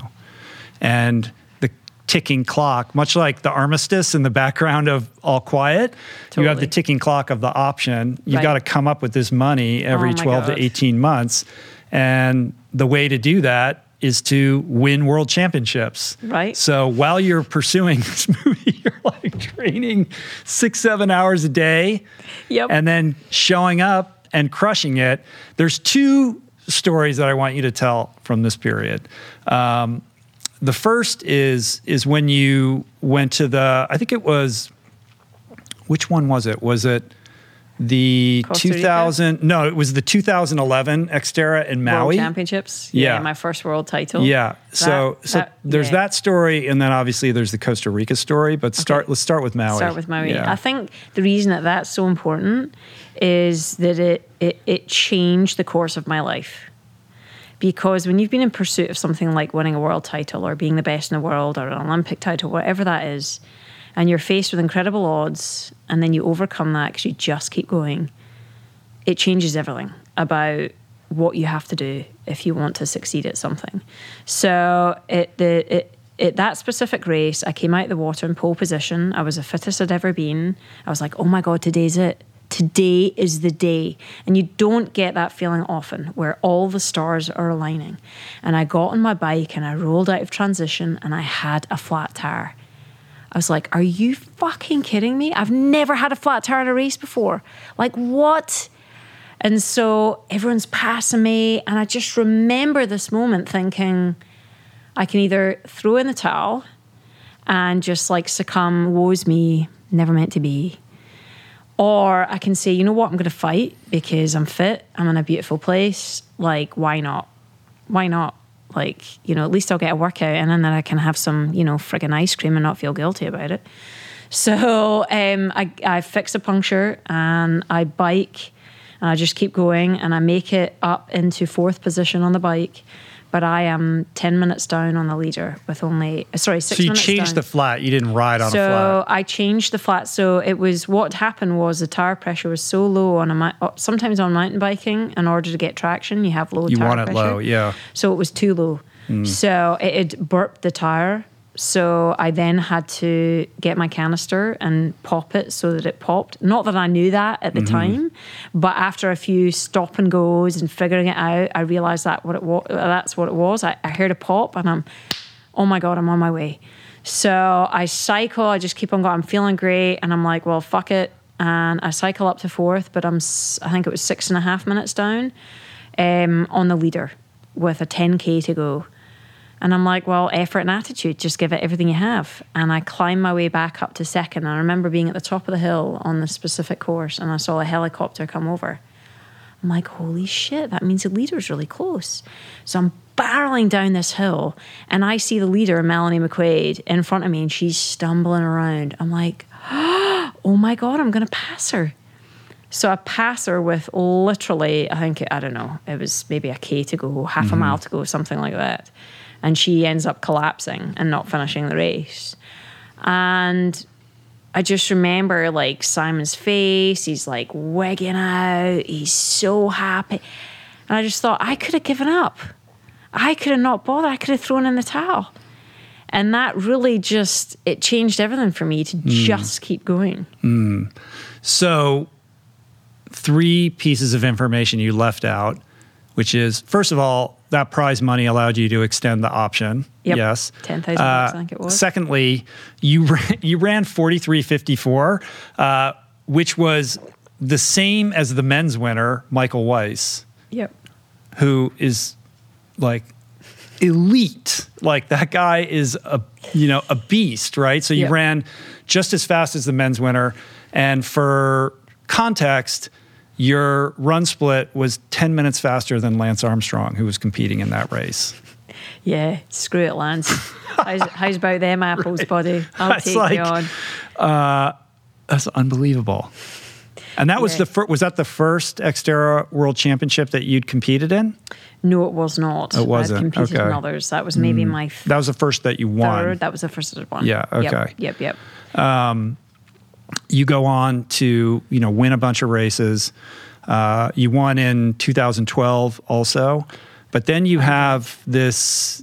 When does the the Lyme disease situation kick in?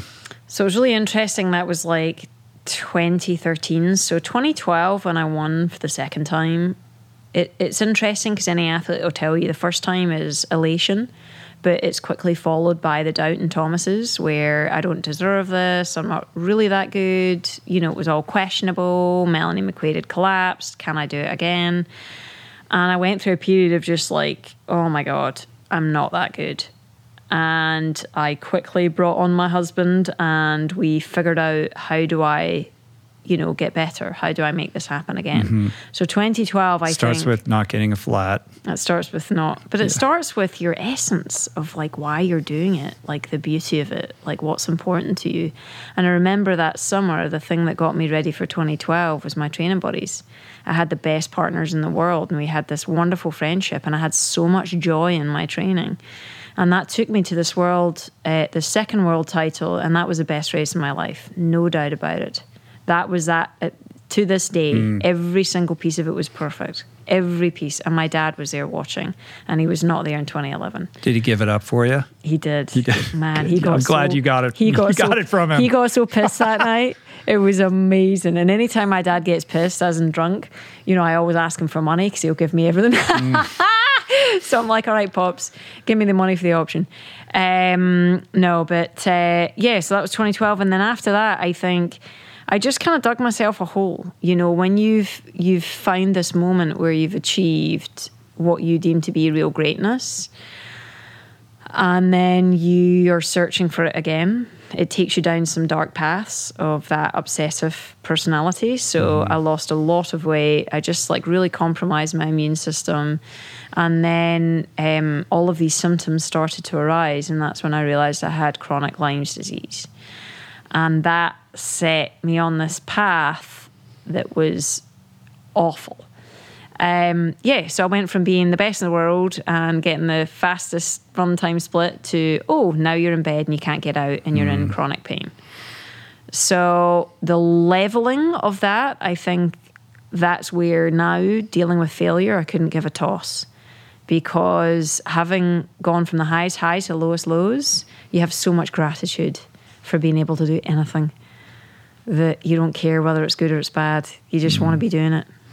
How long were you bedridden? Like, what was that discovery and recovery process like? Um, years, really. Wow. It was years, and I never really got over it. Um, I because with Lyme's disease, it's really curious because your body cannot fight it off because there's many other things going on. So you have to figure out all of the different things going on in your system that has created this perfect storm for you not to be able to recover from it. And that's when I embarked on my, what we call my investigative health hustle, which is I'm going to stop at nothing to figure out what's going on. So I spoke to every doctor, every therapist, went all over the world um, and at that time, I was also suffering from chronic pain, chronic pelvic pain, which meant I couldn't sit down. I could only lie down. I couldn't drive anywhere. I had to have someone drive me to places. All the while, I'm still trying to compete. I'm still hmm. trying mm. to speak to sponsors to get money. So you're trying to grit and train your way mm-hmm. through it. Oh, it's awful. It and was, was, the pelvic pain related to the Lyme disease, or that yes. was a separate thing? No, no, it was kind of related. Um, it was understanding kind of what my body was dealing with. Mm-hmm. It was exposed to a lot of toxicity. It was exposed to mold toxicity and some heavy metals and various other things. I had a lot of gut problems. I'd had a lot of antibiotics, a lot of sugars, a lot of.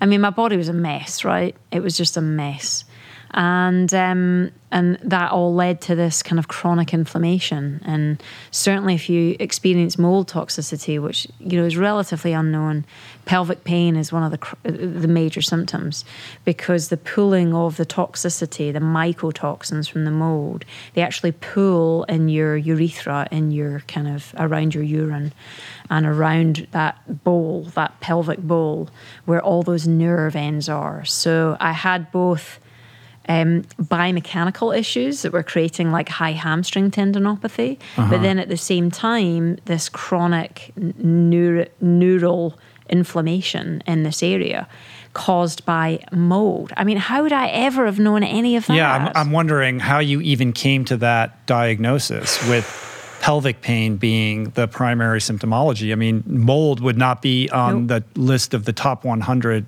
causal. Nope.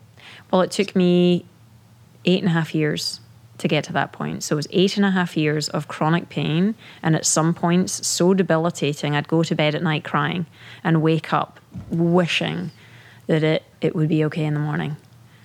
So, you know, um, and once I got to the point, and I've only been out of pain for about a year and a half. Wow which is wild. Wow. And, and in fact, uh, my last outing, I went, I have this butt pad. Everyone knows me. It's really funny. I have this like, to- it's totally minging, as in like grotty, foamy thing that I have to sit on anytime I go anywhere. And it was this running joke: Are you going to take it to the Oscars? You know, you're going to be yeah. in the red carpet. Who's going to be holding your butt pad? you know, I was oh like, my oh my god!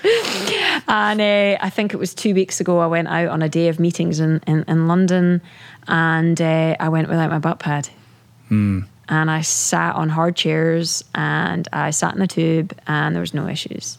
So it's just amazing that like you deal with all this adversity and the gratitude that comes out of the simple things like sitting on a chair. Mm. and the the healing, the recovery from the mold and the Lyme, what did that entail? Like once it was diagnosed and you were on a certain protocol towards getting better, what did that mean? It's ongoing because once you've experienced such toxicity uh, and so many issues in your body. It's like peeling back layers of the onion to figure out how to get over it. And it's very expensive. Mm-hmm. I mean, if you work with any what we call functional medicine doctors, root cause medicine doctors, you know, you're paying out of pocket largely, yeah. and it's thousands. I mean, just to get tested is thousands, let alone the treatment. And then, okay, so you're exposed to mold. Well, most houses have mold in them you know, and then you have a genetic component, which means that if you have this specific gene, you're more susceptible to being impacted by it. So not everyone is. So how do you explain that to people? You know, then you're renting an apartment that has mold somewhere. How do you test for it? It's like ten thousand bucks. Mm. Then okay, you find you've got mold in your house. How do you remediate it? That's I don't know, twenty five grand. Mm. So do you know what I mean? It's yeah. like all of these. It's a very frustrating process but at least the knowledge and the awareness of what's going on helps you deal with the symptomology that you're going through. Right, right, right. Wow, I didn't realize it was that severe, acute, and, mm-hmm. and prolonged. Oh yeah, and it can cause extreme if you're if you're exposed to it chronically, um, and again, it's like this perfect storm. There's other stuff going on in your system. Um, then you know various symptoms anxiety, panic attacks, depression can be huge, huge factors. So, and Simon, being the scientist that he is, he was quite. Um, he didn't really believe in it, I guess I would say. And then we realised that we were both working beside a unit in our old house. That once we ripped it out, it had black mold everywhere, mm. and he was suffering from, you know, pretty extreme anxiety wow. that had gotten worse and worse and worse. Wow. So there's, it's just gosh, I mean, we could go we could go yeah, down I know that's holes. that's like a whole that's podcast a whole, in and of itself. Oh like you God. spend hours on that. That's I'm right. sure when you move now, the first thing you're doing is like doing the mold analysis before oh, you. Totally. it's like right. oh, for God's sake! Wow. So so so during this period, so this the onset of this is 2013 around. Yep. Yeah. So while this is going on, you're like three years into this, right? Um, still trying to train, still trying to keep the option alive, the dream alive, right. trying to function in the world. And in was it 2015 or 2016, you go to Costa Rica to compete in this race. Broke, desperate for the win because the option lapse is on the horizon and there's just no um, negotiation here. Like you yep. need that money. Totally. And I'd just come off the back of a lot of illness, so I was coming back to racing. So I had that fire in the belly to want to do well. And you were on an the, upswing health. I was on an upswing, and I'm like, I'm going to go out to this race. I'm going to win it. Uh, I'm feeling great. Training has, for the first time in a long time, gone really well. And the day before the races in off road triathlon, you recce the course, right? You check out where are the little descents, where are the rocks, all that good stuff. So I go out on a pre ride like the day before and I fall off my bike. And I'm like, wow, that really hurt. Come to find out, I've broken my shoulder. Did not know that then. All I knew is I could not lift up my arm. And uh, and I was like, I was devastated. You know, lots of tears, lots of, oh my God, not only are we going to lose the option because this is our only way to pay it. And like through this whole health journey, you finally have a glimpse of feeling okay enough to race. And I'm just like, what? Mm. So I quickly went out on the bike and I kind of propped up my hand and I'm like, well, you know what? I can hold on with my right and I can probably steer. The course isn't very technical maybe I can ride my bike. Running, that was actually okay because of where I broke my shoulder. The up and down motion was actually okay. Mm-hmm. Then I was like, went down to the water's edge with Simon. I'm like, can I swim? Could not lift up my arm. I mean, not one iota. I couldn't put a bobble on, couldn't get my bra on. I was like, a bobble. What's a bobble? a bobble. a bobble. Uh, for your, you know, like a wee. A oh, wee, like a hair a tie? Hair tie. All right. It's a bobble. Got it. I don't God, know. God, Rich. Yeah. Trying to cut through the Scottish. Cut through the Scottish, yeah. you know. Um, so I go down the water's edge, and Simon looks at me and he's like, Well, you know, you're really good at the one arm drill. I'm like, you know, he's right because I spent so much time when I was younger trying to figure out how to swim that we do a bunch of drills. I was really good at one arm drill. So I go in the water and I'm like, well, I can kind of get maybe and I thought, well, what's what's the worst that can happen? You start the race, you go out 50 meters, and you come back. Big deal. I might as well start, right? It's that whole mm. let's take one step and see what what happens. Mm-hmm. So I get into the water, and it's an ocean swim. So I get through the waves with one arm, and I'm kicking like nobody's business, and I'm exhausted. Which is not good Nah, because it doesn't create a lot of propulsion and it's really tiring Right. on your legs and you've got to ride and run. Oh, totally. And I'm like, you know, and everyone's everyone's everyone's overtaking me. And of course everyone knows me as a freaking former world champion. So Simon's on the beach, she's taking a video, and someone looks at him and goes, God. He sees me off the back and he says, Hey, they'll let anyone any anyone in the pro field these days, won't they? And Simon's chuckling to himself, knowing it's me. So I come out of the water, I make it through, um, you know, fifteen hundred meters with one arm. So I'm pooped, and I get on, I get on a bike, and just going through transition with one arm's difficult. but I, I get imagine. I get on a bike and I have to carry my bike down any of the descents, but I start making ground. And I make my way up to second position on a bike. And then, of course, my running is my strongest. And I run through to I like how you just brush through the fact that you rode through the entire field all the way up into second with a broken shoulder after doing the swim leg with one arm. It's true. I was, I think I was 12 minutes, 12 minutes down. So You made up 12 minutes. I made up 12 on the minutes. bike. Close. I think it was about, I made up like, I don't know, 10 minutes or nine minutes on the bike. So, and then got on the run and ran through to the win. And it was like, And that was it. oh yeah, So you win this race with a broken shoulder Yep. after swimming with one arm. yep. and uh, get the prize money, renew the option. This is the story that Hollywood loves. This is the story that got recycled in every profile piece about you around the Oscars. Uh, You know, this is like the key moment in the hero's journey, you know, Totally. biopic of, of Lesley. Oh, totally. And it was, and it's funny because when you're in it, you don't really think about it. You just, I've built a career on just trying to take the next step forward. And don't forget, I'd come from such devastation of being at the pi- pinnacle of something that I truly love. I mean, I'm a runner at heart. I love it. To then not being able to do it and just dreaming about doing it of any shape or form for years and then getting on a start line, I'm like, I'm not going to let a broken shoulder weigh me down. You know, I'm going to make this happen, mm. whatever it takes. So, you know, I think when you've come from that, you know, you just you find a way. It's an incredible story. And you're 10 years in to the journey of trying to get this movie made. Right.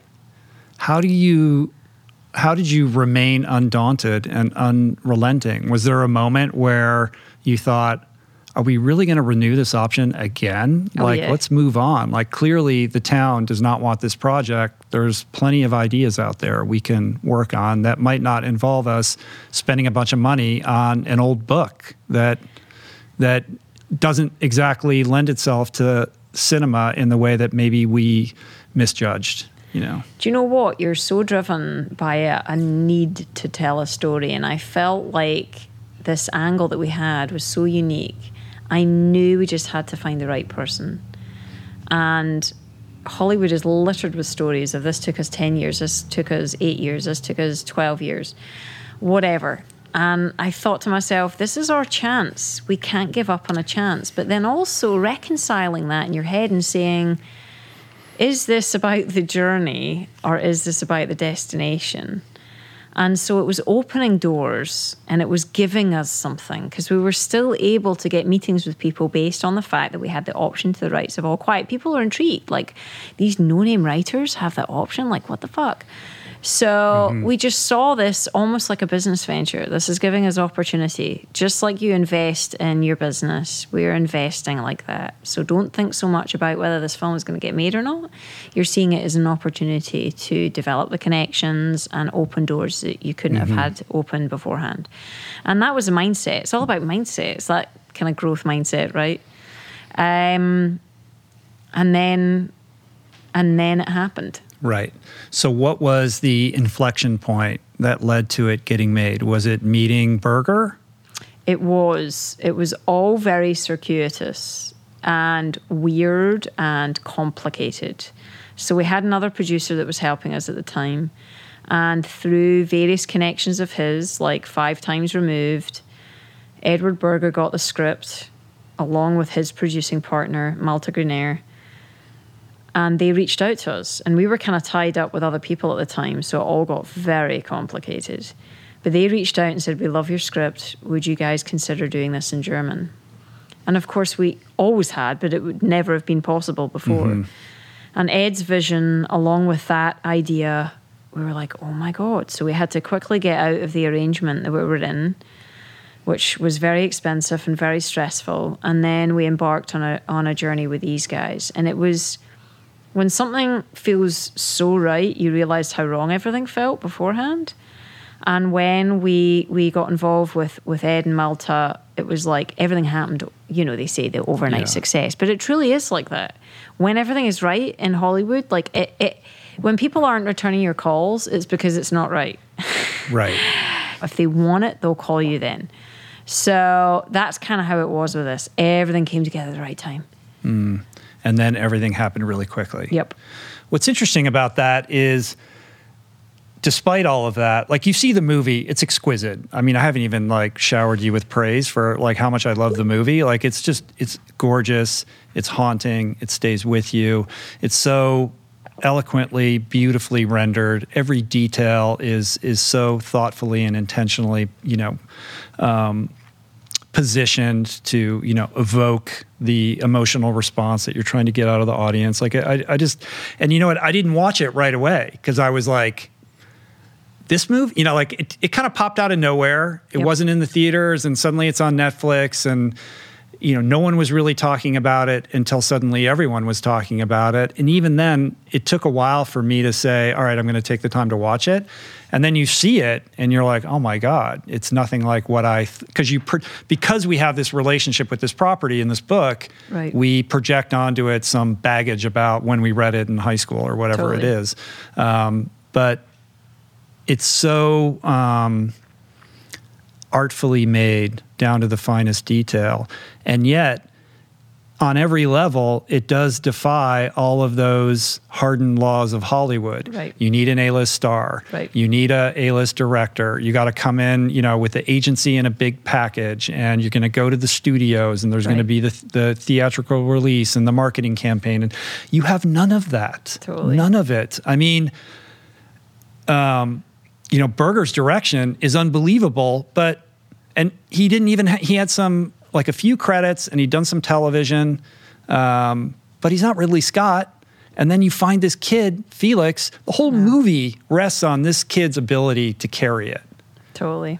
If that kid doesn't work, the movie doesn't work. Somehow you find this unknown um, person who's never starred in a movie before, and you know, just shoulders that film with such pathos, with this face that you know So tells pure. you everything you need. To, yeah, it's like I'm like, how is how did all of these things come together in this way Uh-huh. to make this work? And it's like on Netflix, Totally. in a foreign language. I know, I know. I think it all starts with intention and it all starts with passion.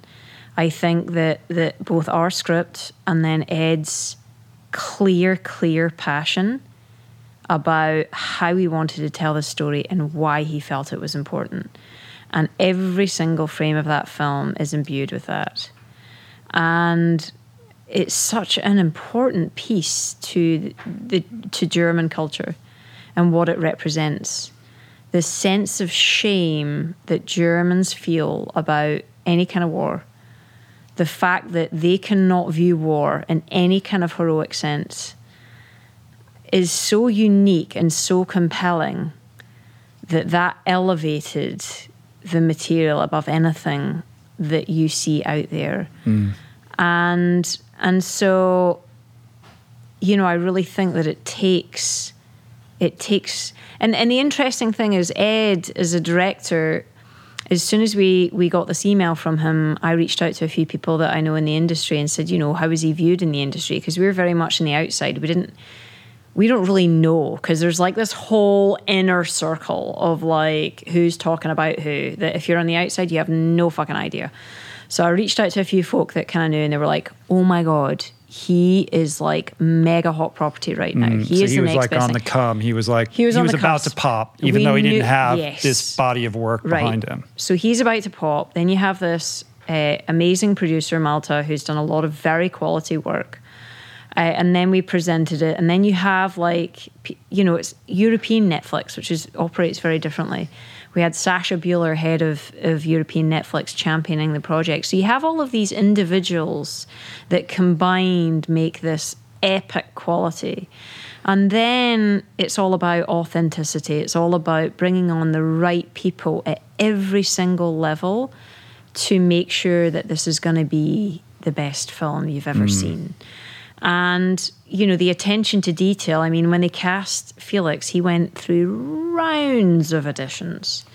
Even although Edward knew he was right from the get go, he pushed him. I don't know. He was like, there was a relationship. Somebody knew him, and he was in a Yeah. theater group or something It like was Mal- that. it was our producer's wife I that, see. that, Yeah. that works in theatre, and he was a, a, a quite a well known theatre uh, a theatre actor, or at least you know making making noises. And you know, in some of the auditions, for example, they they dressed him all in his uniform to see how Hmm. he would walk. You know, to see how he would you know embody this character, and every step of the way he was pushed and he was pushed, and he came up and he came up, and, he, and then Edward was like, "Yep, he is our guy," because he's going to be on set hours and hours and hours a day and pushed emotionally and physically to the limit. I mean, his uniform when he'd come off a day of shooting was a hundred pounds. yeah, I read that somewhere. Yeah, you weighed the uniforms.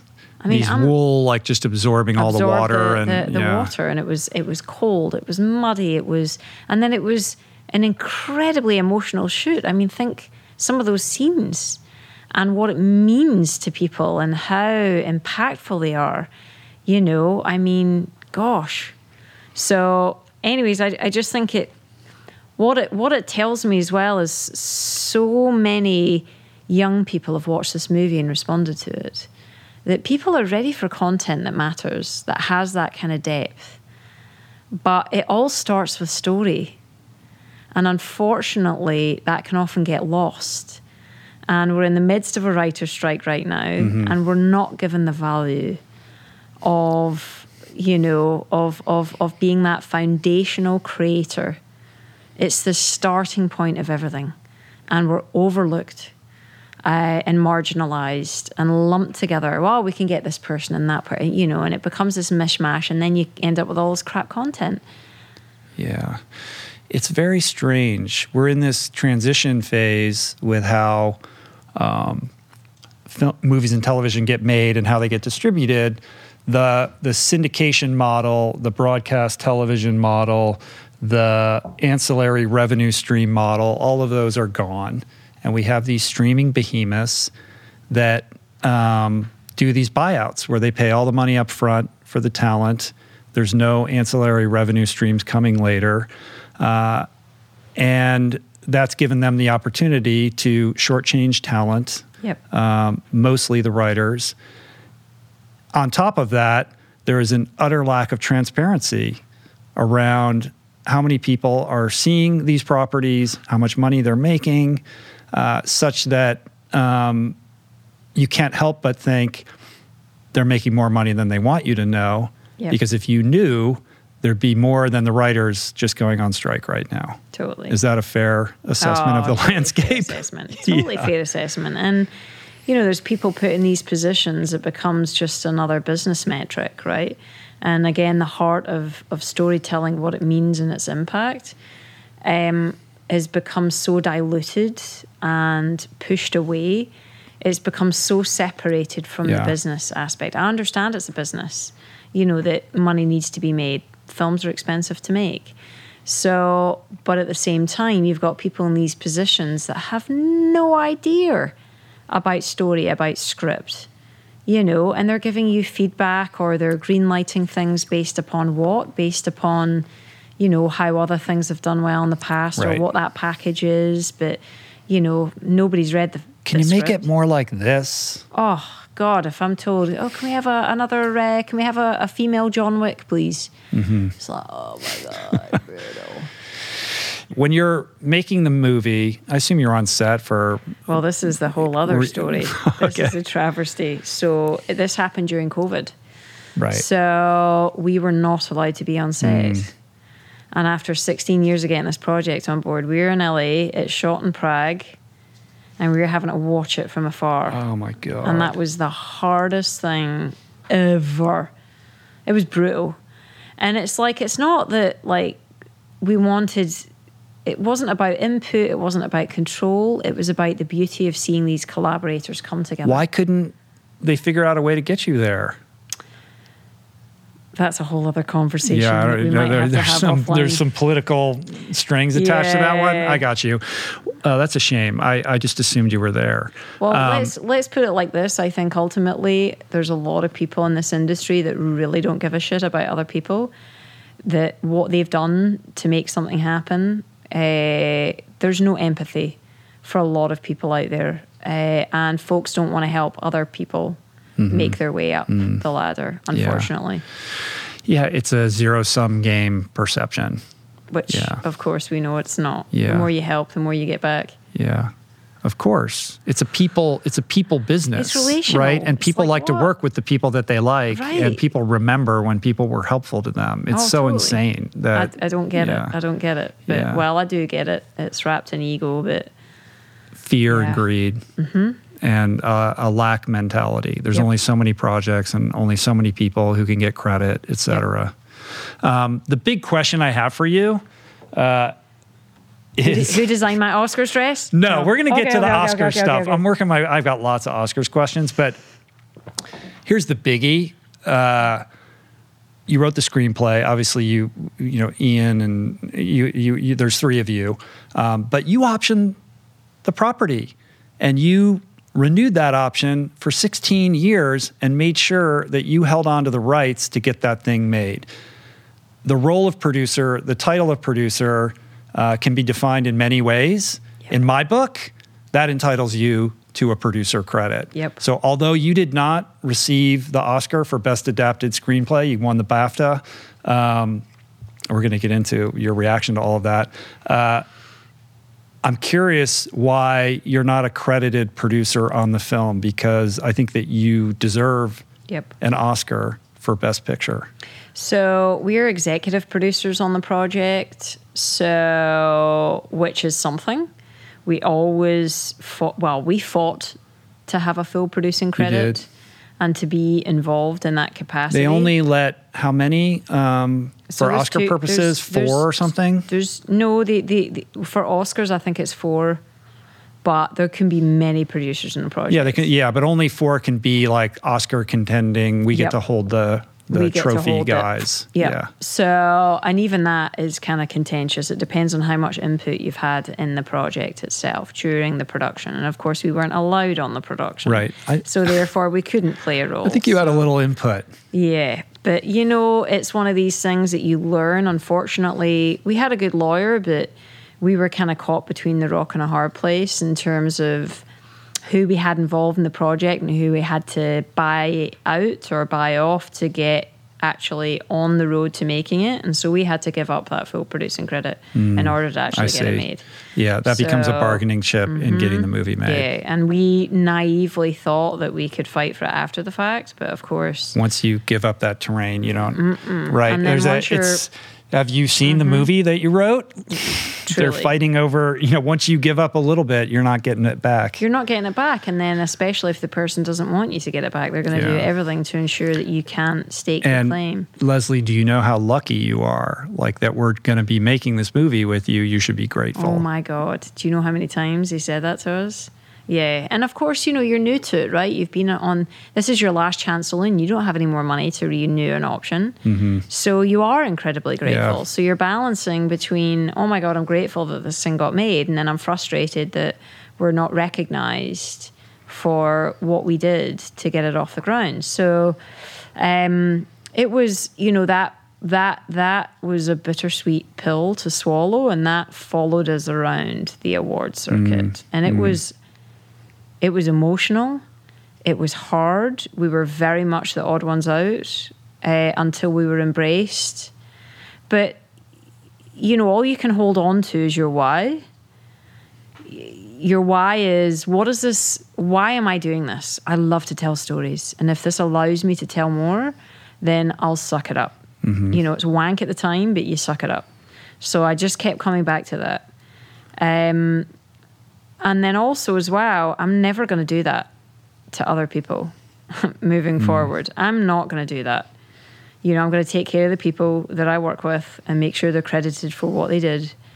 Uh, I'm going to nurture people and mentor them and help them any way I can, given the circumstance. And that was not our experience. And, you know, I went out of my way to be kind, to um, be uh, collaborative, to be supportive, uh, to stand back, uh, to support. And then it was kind of thrown Hmm. in our faces. Mm-hmm. Um, and not a lot of people know that, and it's difficult to dig into, but it's been a hell of a learning. Yeah, and it it doesn't. it- It's it would be. You know, there's an argument that it is uncouth to complain, given Right. you know the trajectory of of your success, to grouse about something like that.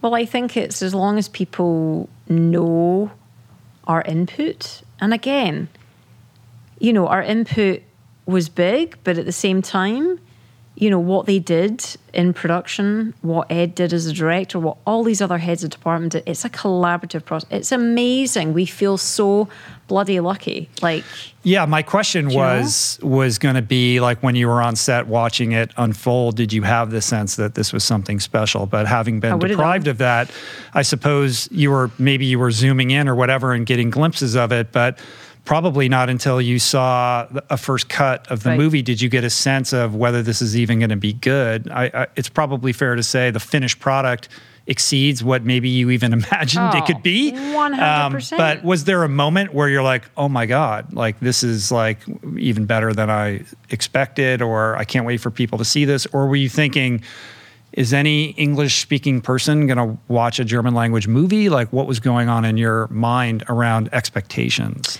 Do you know when we saw some of the first shots and some of the pictures, and every frame looked like a piece of art? I was like, wow, this hmm. is, I mean, at least we're going to get something for cinematography.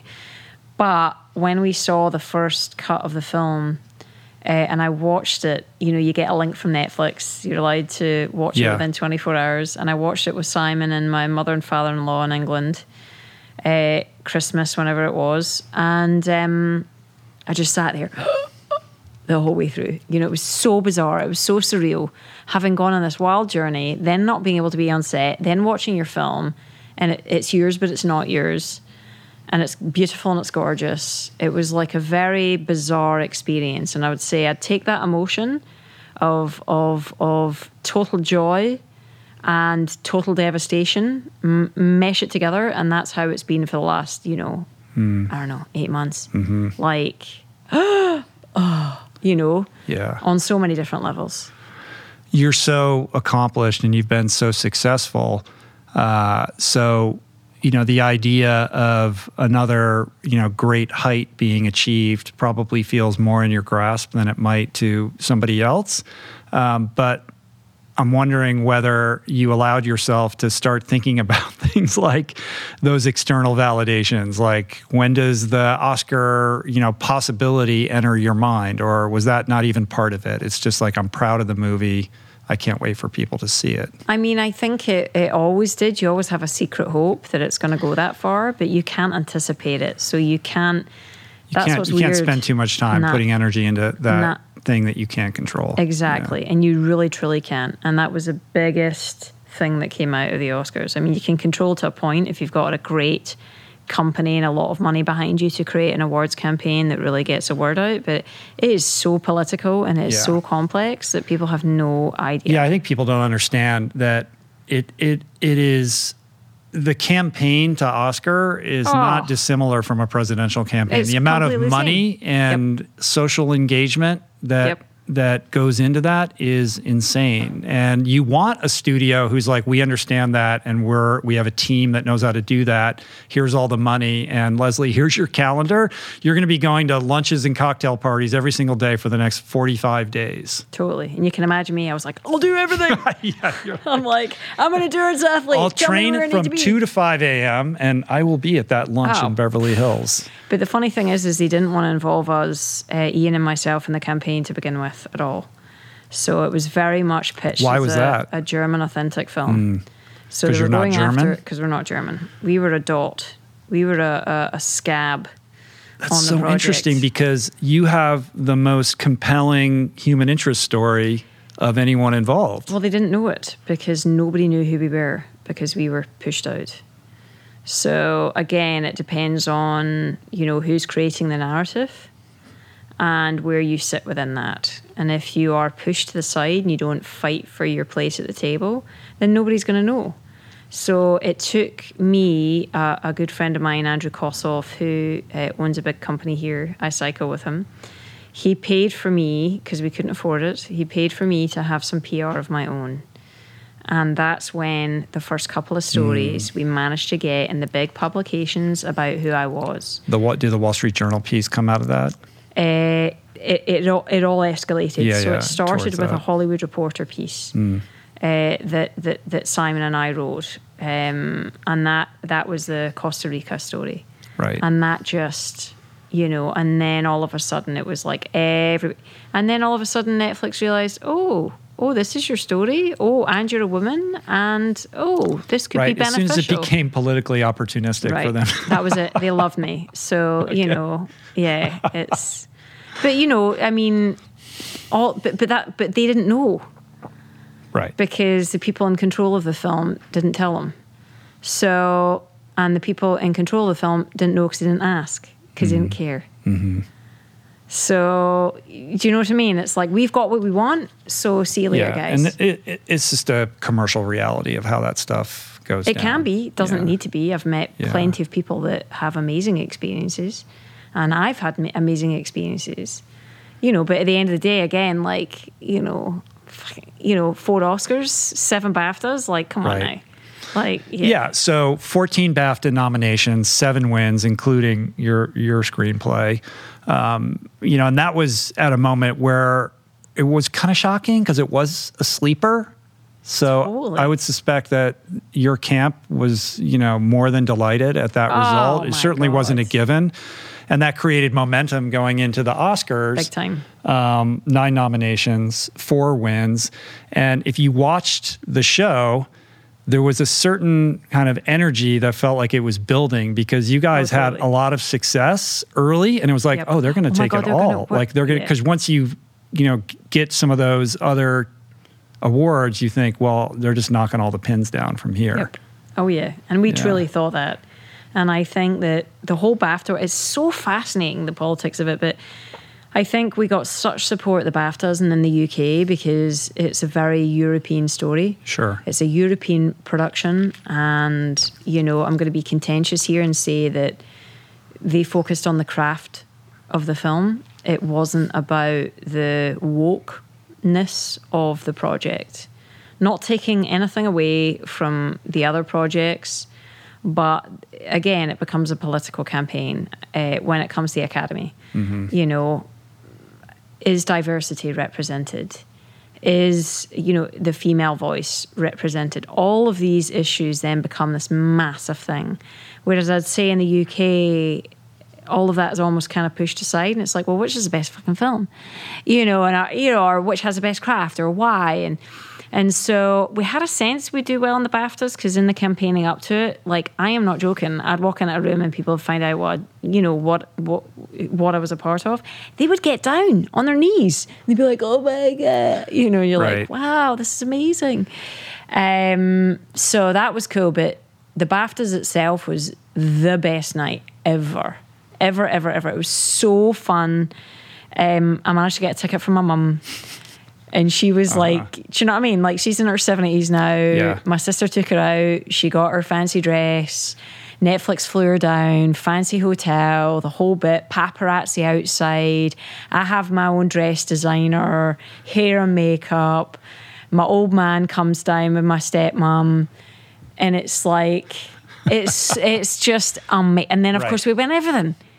Right. Do you know what I mean? It was like, what? and in that moment the surreal you know aspect of that experience to reflect upon the 16 years and the toil and the doubt and the broken shoulder and the lyme disease and the you know you name it that you endured to persistently shepherd this project to fruition. I mean, it's unbelievable. It's it's awe inspiring and incredibly, you know, it's, it's just incredibly inspirational. It's on a, like on the stage that night was pure joy. I mean, pure joy. And afterwards, we went out and we partied until 4 a.m. Anybody that knows me knows, like, I'm 8 o'clock at night, I'm in my bed. Do you uh-huh. know what I uh-huh. mean? So, 4 a.m., I, I was so hyper. And one of the best things was the next night after the BAFTAs, we took our parents out for a meal, like a fancy meal, put the BAFTA in the middle, and to share it with our families, like this massive journey and this success like I really relished in it because I, f- I feel like so much of my athletic career I've been about the future and you know what's next what's next mm-hmm. you know oh my god I can't live up to this I really felt like uh, during that time I was in the moment um, and it was like dreams coming true yeah it's cool it was it was it was so I'm not joking mm. when I mm. say like massive stars are coming up to you because I had yeah I know yeah I want to hear about like I know you met like Tom Cruise like Throw some at me. What?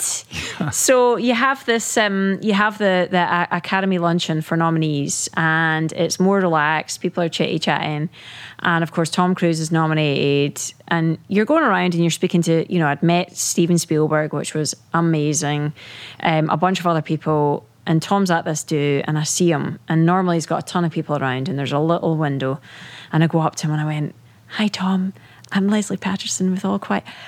He said, I know who you are. I know your story. He said, How many hours a day do you train?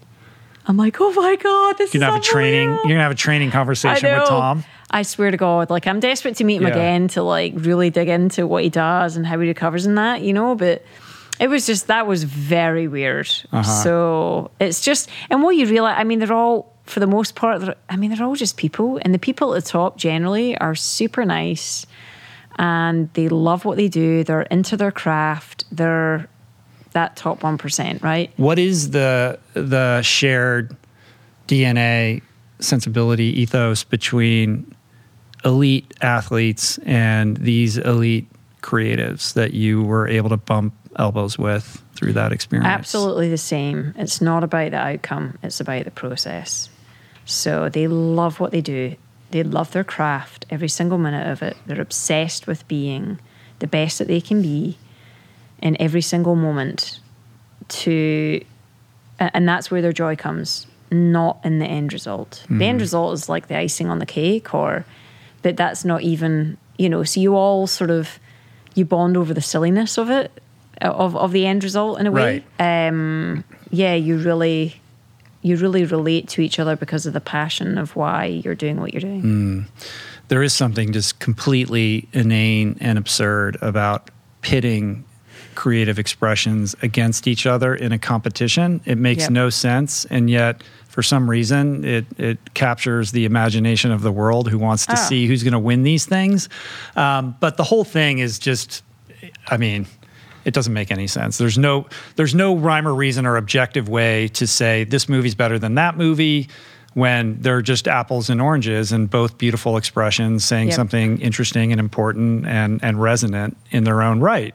Totally. But then, but and yet you are an athlete and you are yep. competitive. You don't yes. win world championships Mm-mm. without wanting that trophy. Yep. So when you're at the Oscars mm-hmm. and it's your category, and they're listing out the nominees and you're sitting there with your speech in your hands. Yep.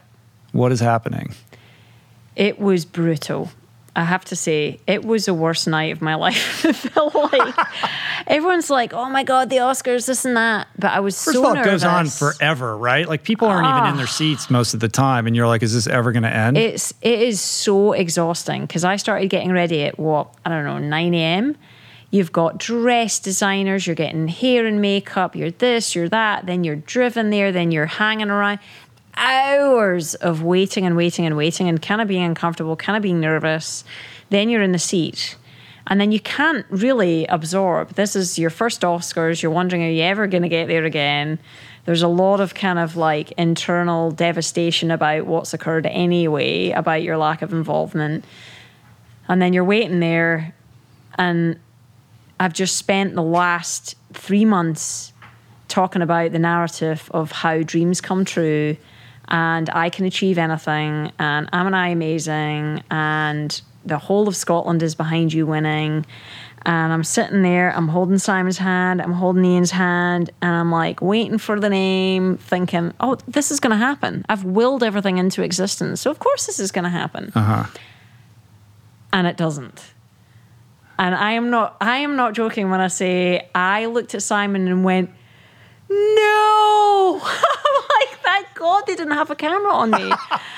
They I probably did. They just chose not to not to cho- show Thank it. God. I was, and it was so bizarre because in sport you have time to get used to the devastation because normally it's a longer race. You know whether you're having a good one or not. It's Mm-hmm. generally not a sprint finish, so you're kind of at peace with it. I was not at peace with this at all, and you know, I I know Sarah Polley who won, and she's amazing and she's gorgeous and such a lovely person. So you're definitely happy for that. And then you're happy for the four Oscars that you win. You win Best International, where you're not invited on the stage, which is another thing. And again, it's this weird dichotomy of like, you should be happy, but you're devastated. You should be happy, but you're devastated. And then pure exhaustion of what you've just been through. And everyone telling you, you should be enjoying yourself. Right. This is the Oscars. Oh my God. You know, so needless to say, it was like the parties afterwards, I just wasn't interested in.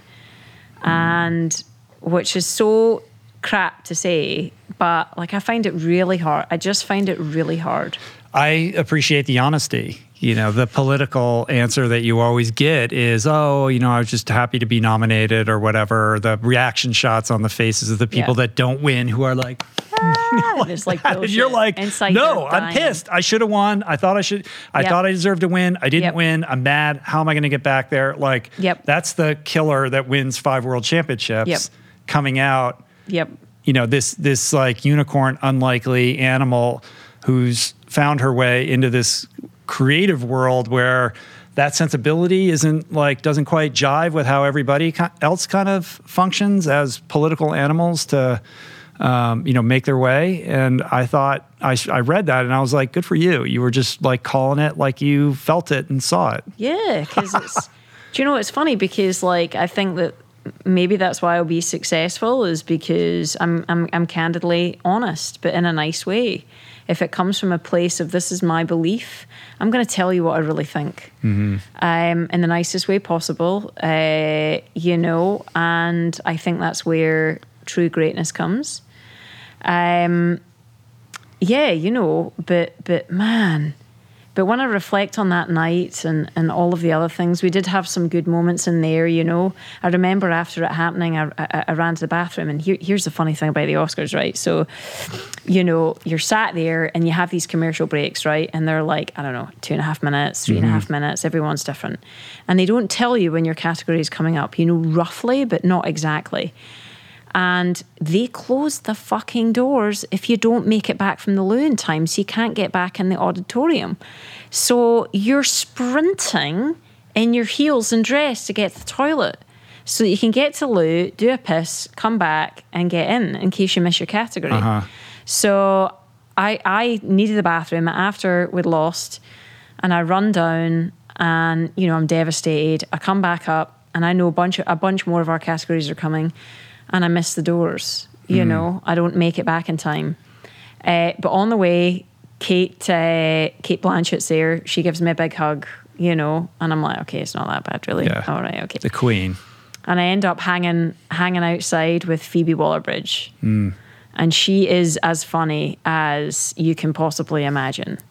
So it's like you have all of these little vignettes of moments that are so fun and wild, in amongst all of this like just tough shit. yeah Um, you know, I feel like I'm recovered from it now, but that next morning, I, I, I cried all day Monday. oh And it wasn't, it wasn't, and again, it wasn't so much even about the fact that it was about the fact that we lost, but it was more about I felt like this opportunity could launch a career, and it has already, but it could really launch it, and that that had been lost. And compared to everyone else involved in the production, their careers are already there and they're already going. Ours are not. This is our first step. And because we'd been marginalized so much in the lead up to it, I felt like, oh my God, we've lost our opportunity. So that's where I felt devastated. Um, but then you kind of kick yourself up the backside and you say, okay, I'm just going to have to use it. I've fought back from worse. Like, let's use what we've got here. It's still amazing. And you create your own, own opportunities. Well, I think people are are learning more and more about the story. I mean, you did win the BAFTA. You got nominated for an Oscar. The doors are opening. I do see a bright future. I mean, of course, you would have liked it to have gone a different way in a number of different, you know, aspects of that whole journey. Um, but I don't know, man. I'm pretty confident you're going to figure it out. You, I mean, if you could be that persistent, focused, diligent, disciplined, hardworking to you know create what you created in this project, which let's face it, it's your first screenplay. Right. Um, I think that the skies are are, are looking blue ahead. Oh, they are. Yeah. So I gonna- know you got a, you have a lot of projects now. Is there one that Yeah. can you talk about what you're working on that's coming up next? Yeah, so we're shooting a film in Scotland in October, which is really exciting. It's a psychological thriller that we've written and produced. Uh, we're producing, and um, we've got Karen Gillan, we think, who is is coming on board uh, uh, to star in it. So that's that's mega cool. We have a big project in Africa. That's why we were in London seeing The King uh, of Ashanti, uh, and that's a true story. Um, we have an amazing project set in the travellers community in Ireland. Um, that's like a father daughter story, um, a little bit like The Fighter. Um, and then we have a bunch of others. You know, it's for us, it's about jumping into these crazy, wild, exciting worlds and finding a commonality, finding a thematic essence that digs into something in our society that we want to talk about that means something to us. Beautiful. And how are you going to um, keep the training up, or what is what is the perspective on racing and all of that? Like, how does that fit in on a relevance level and you know, kind of a, a performance level for you? Racing means something totally different to me now. It's it's about community. So I love to race now to go and meet my friends and to have an experience, not for the outcome. So I really actually don't mind that much um, about the result, which is both good and bad. Um, so it's going to be destination races. It's going to be fitting them in in between films when I have the time, when I have the inclination, training on set, having fun with that. You know, Yeah. Yeah, I like that. I mean, I think that's appropriate with Yeah. everything else that you have going on right now. It is, It would be it- kind of lunacy to for it to be different than that. you know, honestly, right? Oh, totally. And I think Yeah. it's just using it as inspiration.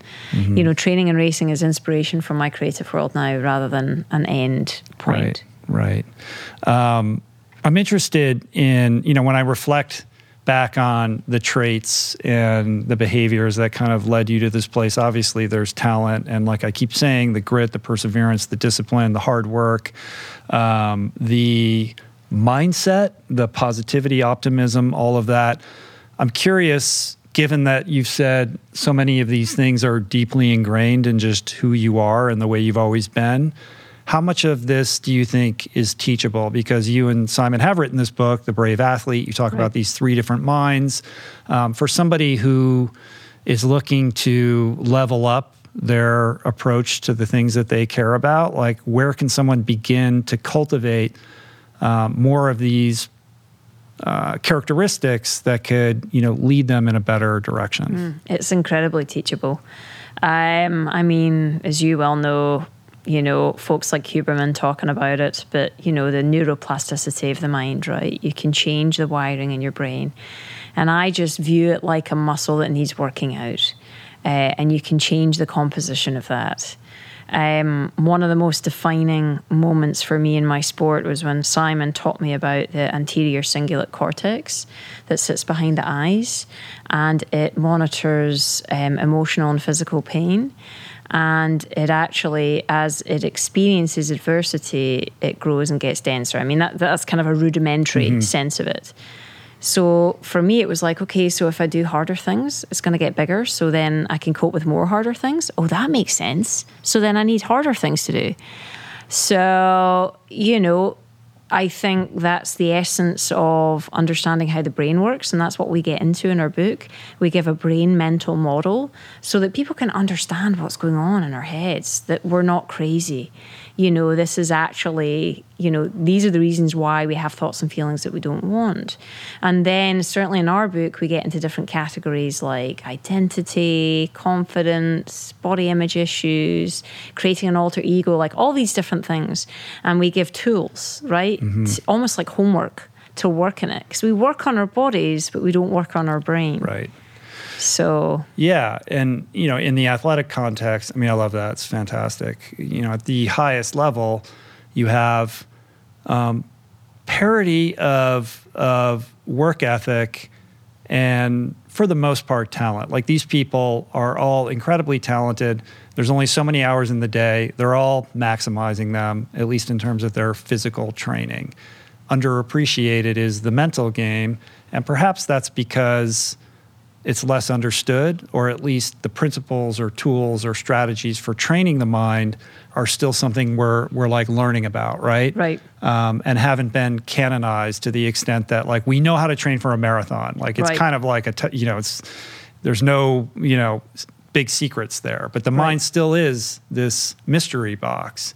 And to the extent that through neuroscience and you know what your husband does and people like Huberman um, are working on helping us to better understand that and provide us with tools where it's like, oh, if you do this, this happens. In the same right. way, you have a physical, muscular, right. skeletal response to right. a training stress that we can do this with our minds.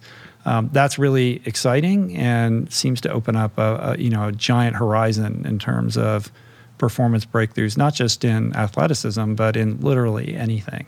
Well, it's always been seen as this ethereal thing, this separation of mind and body. And now we know through neuroscience that there's a physiological component to that, and we can have an influence on that. So I think it's just a paradigm shift, isn't it? And that takes time.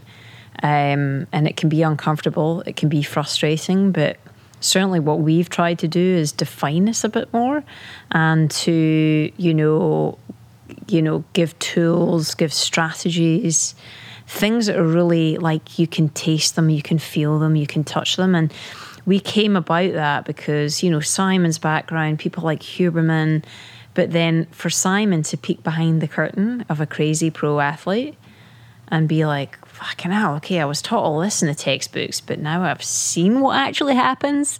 Okay. You mean through like imaging? Well, I just mean like living with a professional oh, athlete. Right. uh-huh. Like, what do they go through? What are the things that impact them?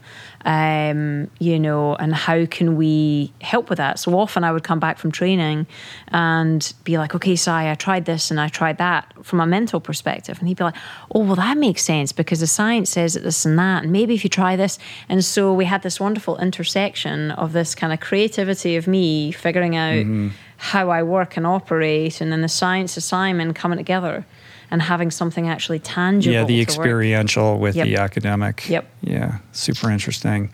Um, all right, we got to wrap this up, but I, I want to leave, I want to kind of end this with some practical tools or advice for somebody who is interested in learning more about how performance works and how it might benefit their life if they were to learn a little bit more about the brain or are trying to find a way to get more grit in their life or yeah. test themselves in new and interesting ways, but are completely unfamiliar with how they might embark upon that. So read our book.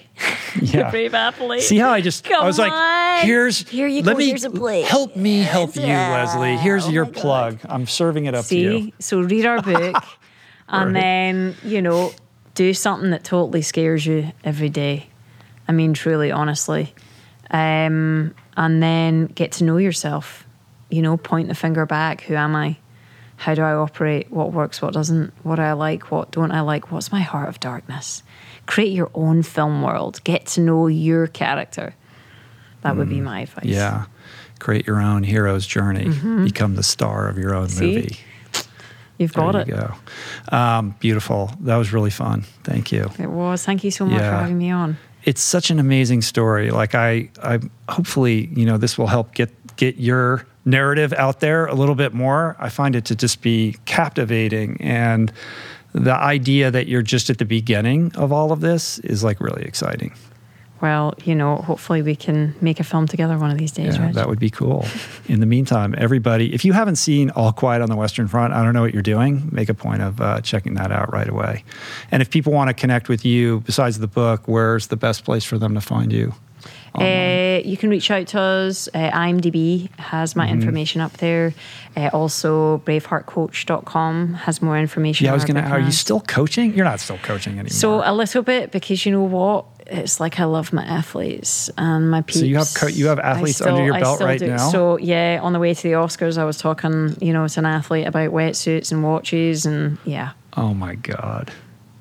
I can't believe you're still doing that. I know. I don't know how much longer. It's I so can- funny. I went to your website and I was like, this thing hasn't been updated since like totally- 2016. Like, I know. I'm sorry. you Oh, go to the I can't be Oscars, you have this website, your personal website It's- up there, I and it's like, I know, you're like, we're working on this movie that we hope gets made one day.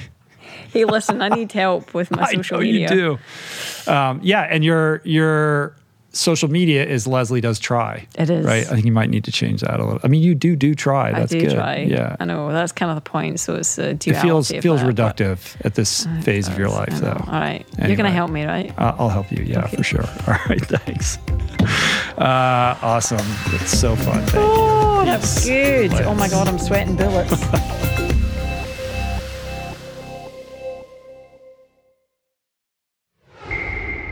That's it for today. Thank you for listening. I truly hope you enjoyed the conversation. To learn more about today's guest, including links and resources related to everything discussed today, visit the episode page at richroll.com, where you can find the entire podcast archive, as well as podcast merch, my books, Finding Ultra, Voicing Change in the Plant Power Way, as well as the Plant Power Meal Planner at meals.richroll.com. If you'd like to support the podcast, the easiest and most impactful thing you can do is to subscribe to the show on Apple Podcasts, on Spotify, and on YouTube and leave a review and or comment. Supporting the sponsors who support the show is also important and appreciated. And sharing the show or your favorite episode with friends or on social media is, of course, awesome and very helpful.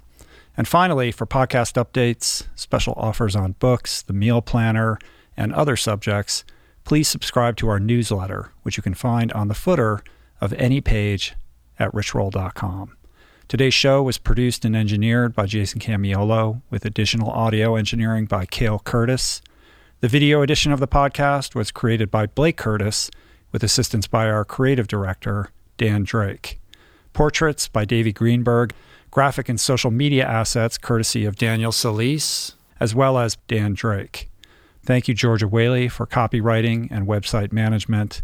And of course, our theme music was created by Tyler Piatt, Trapper Piatt, and Harry Mathis. Appreciate the love, love the support. See you back here soon. Peace. Plants. Namaste.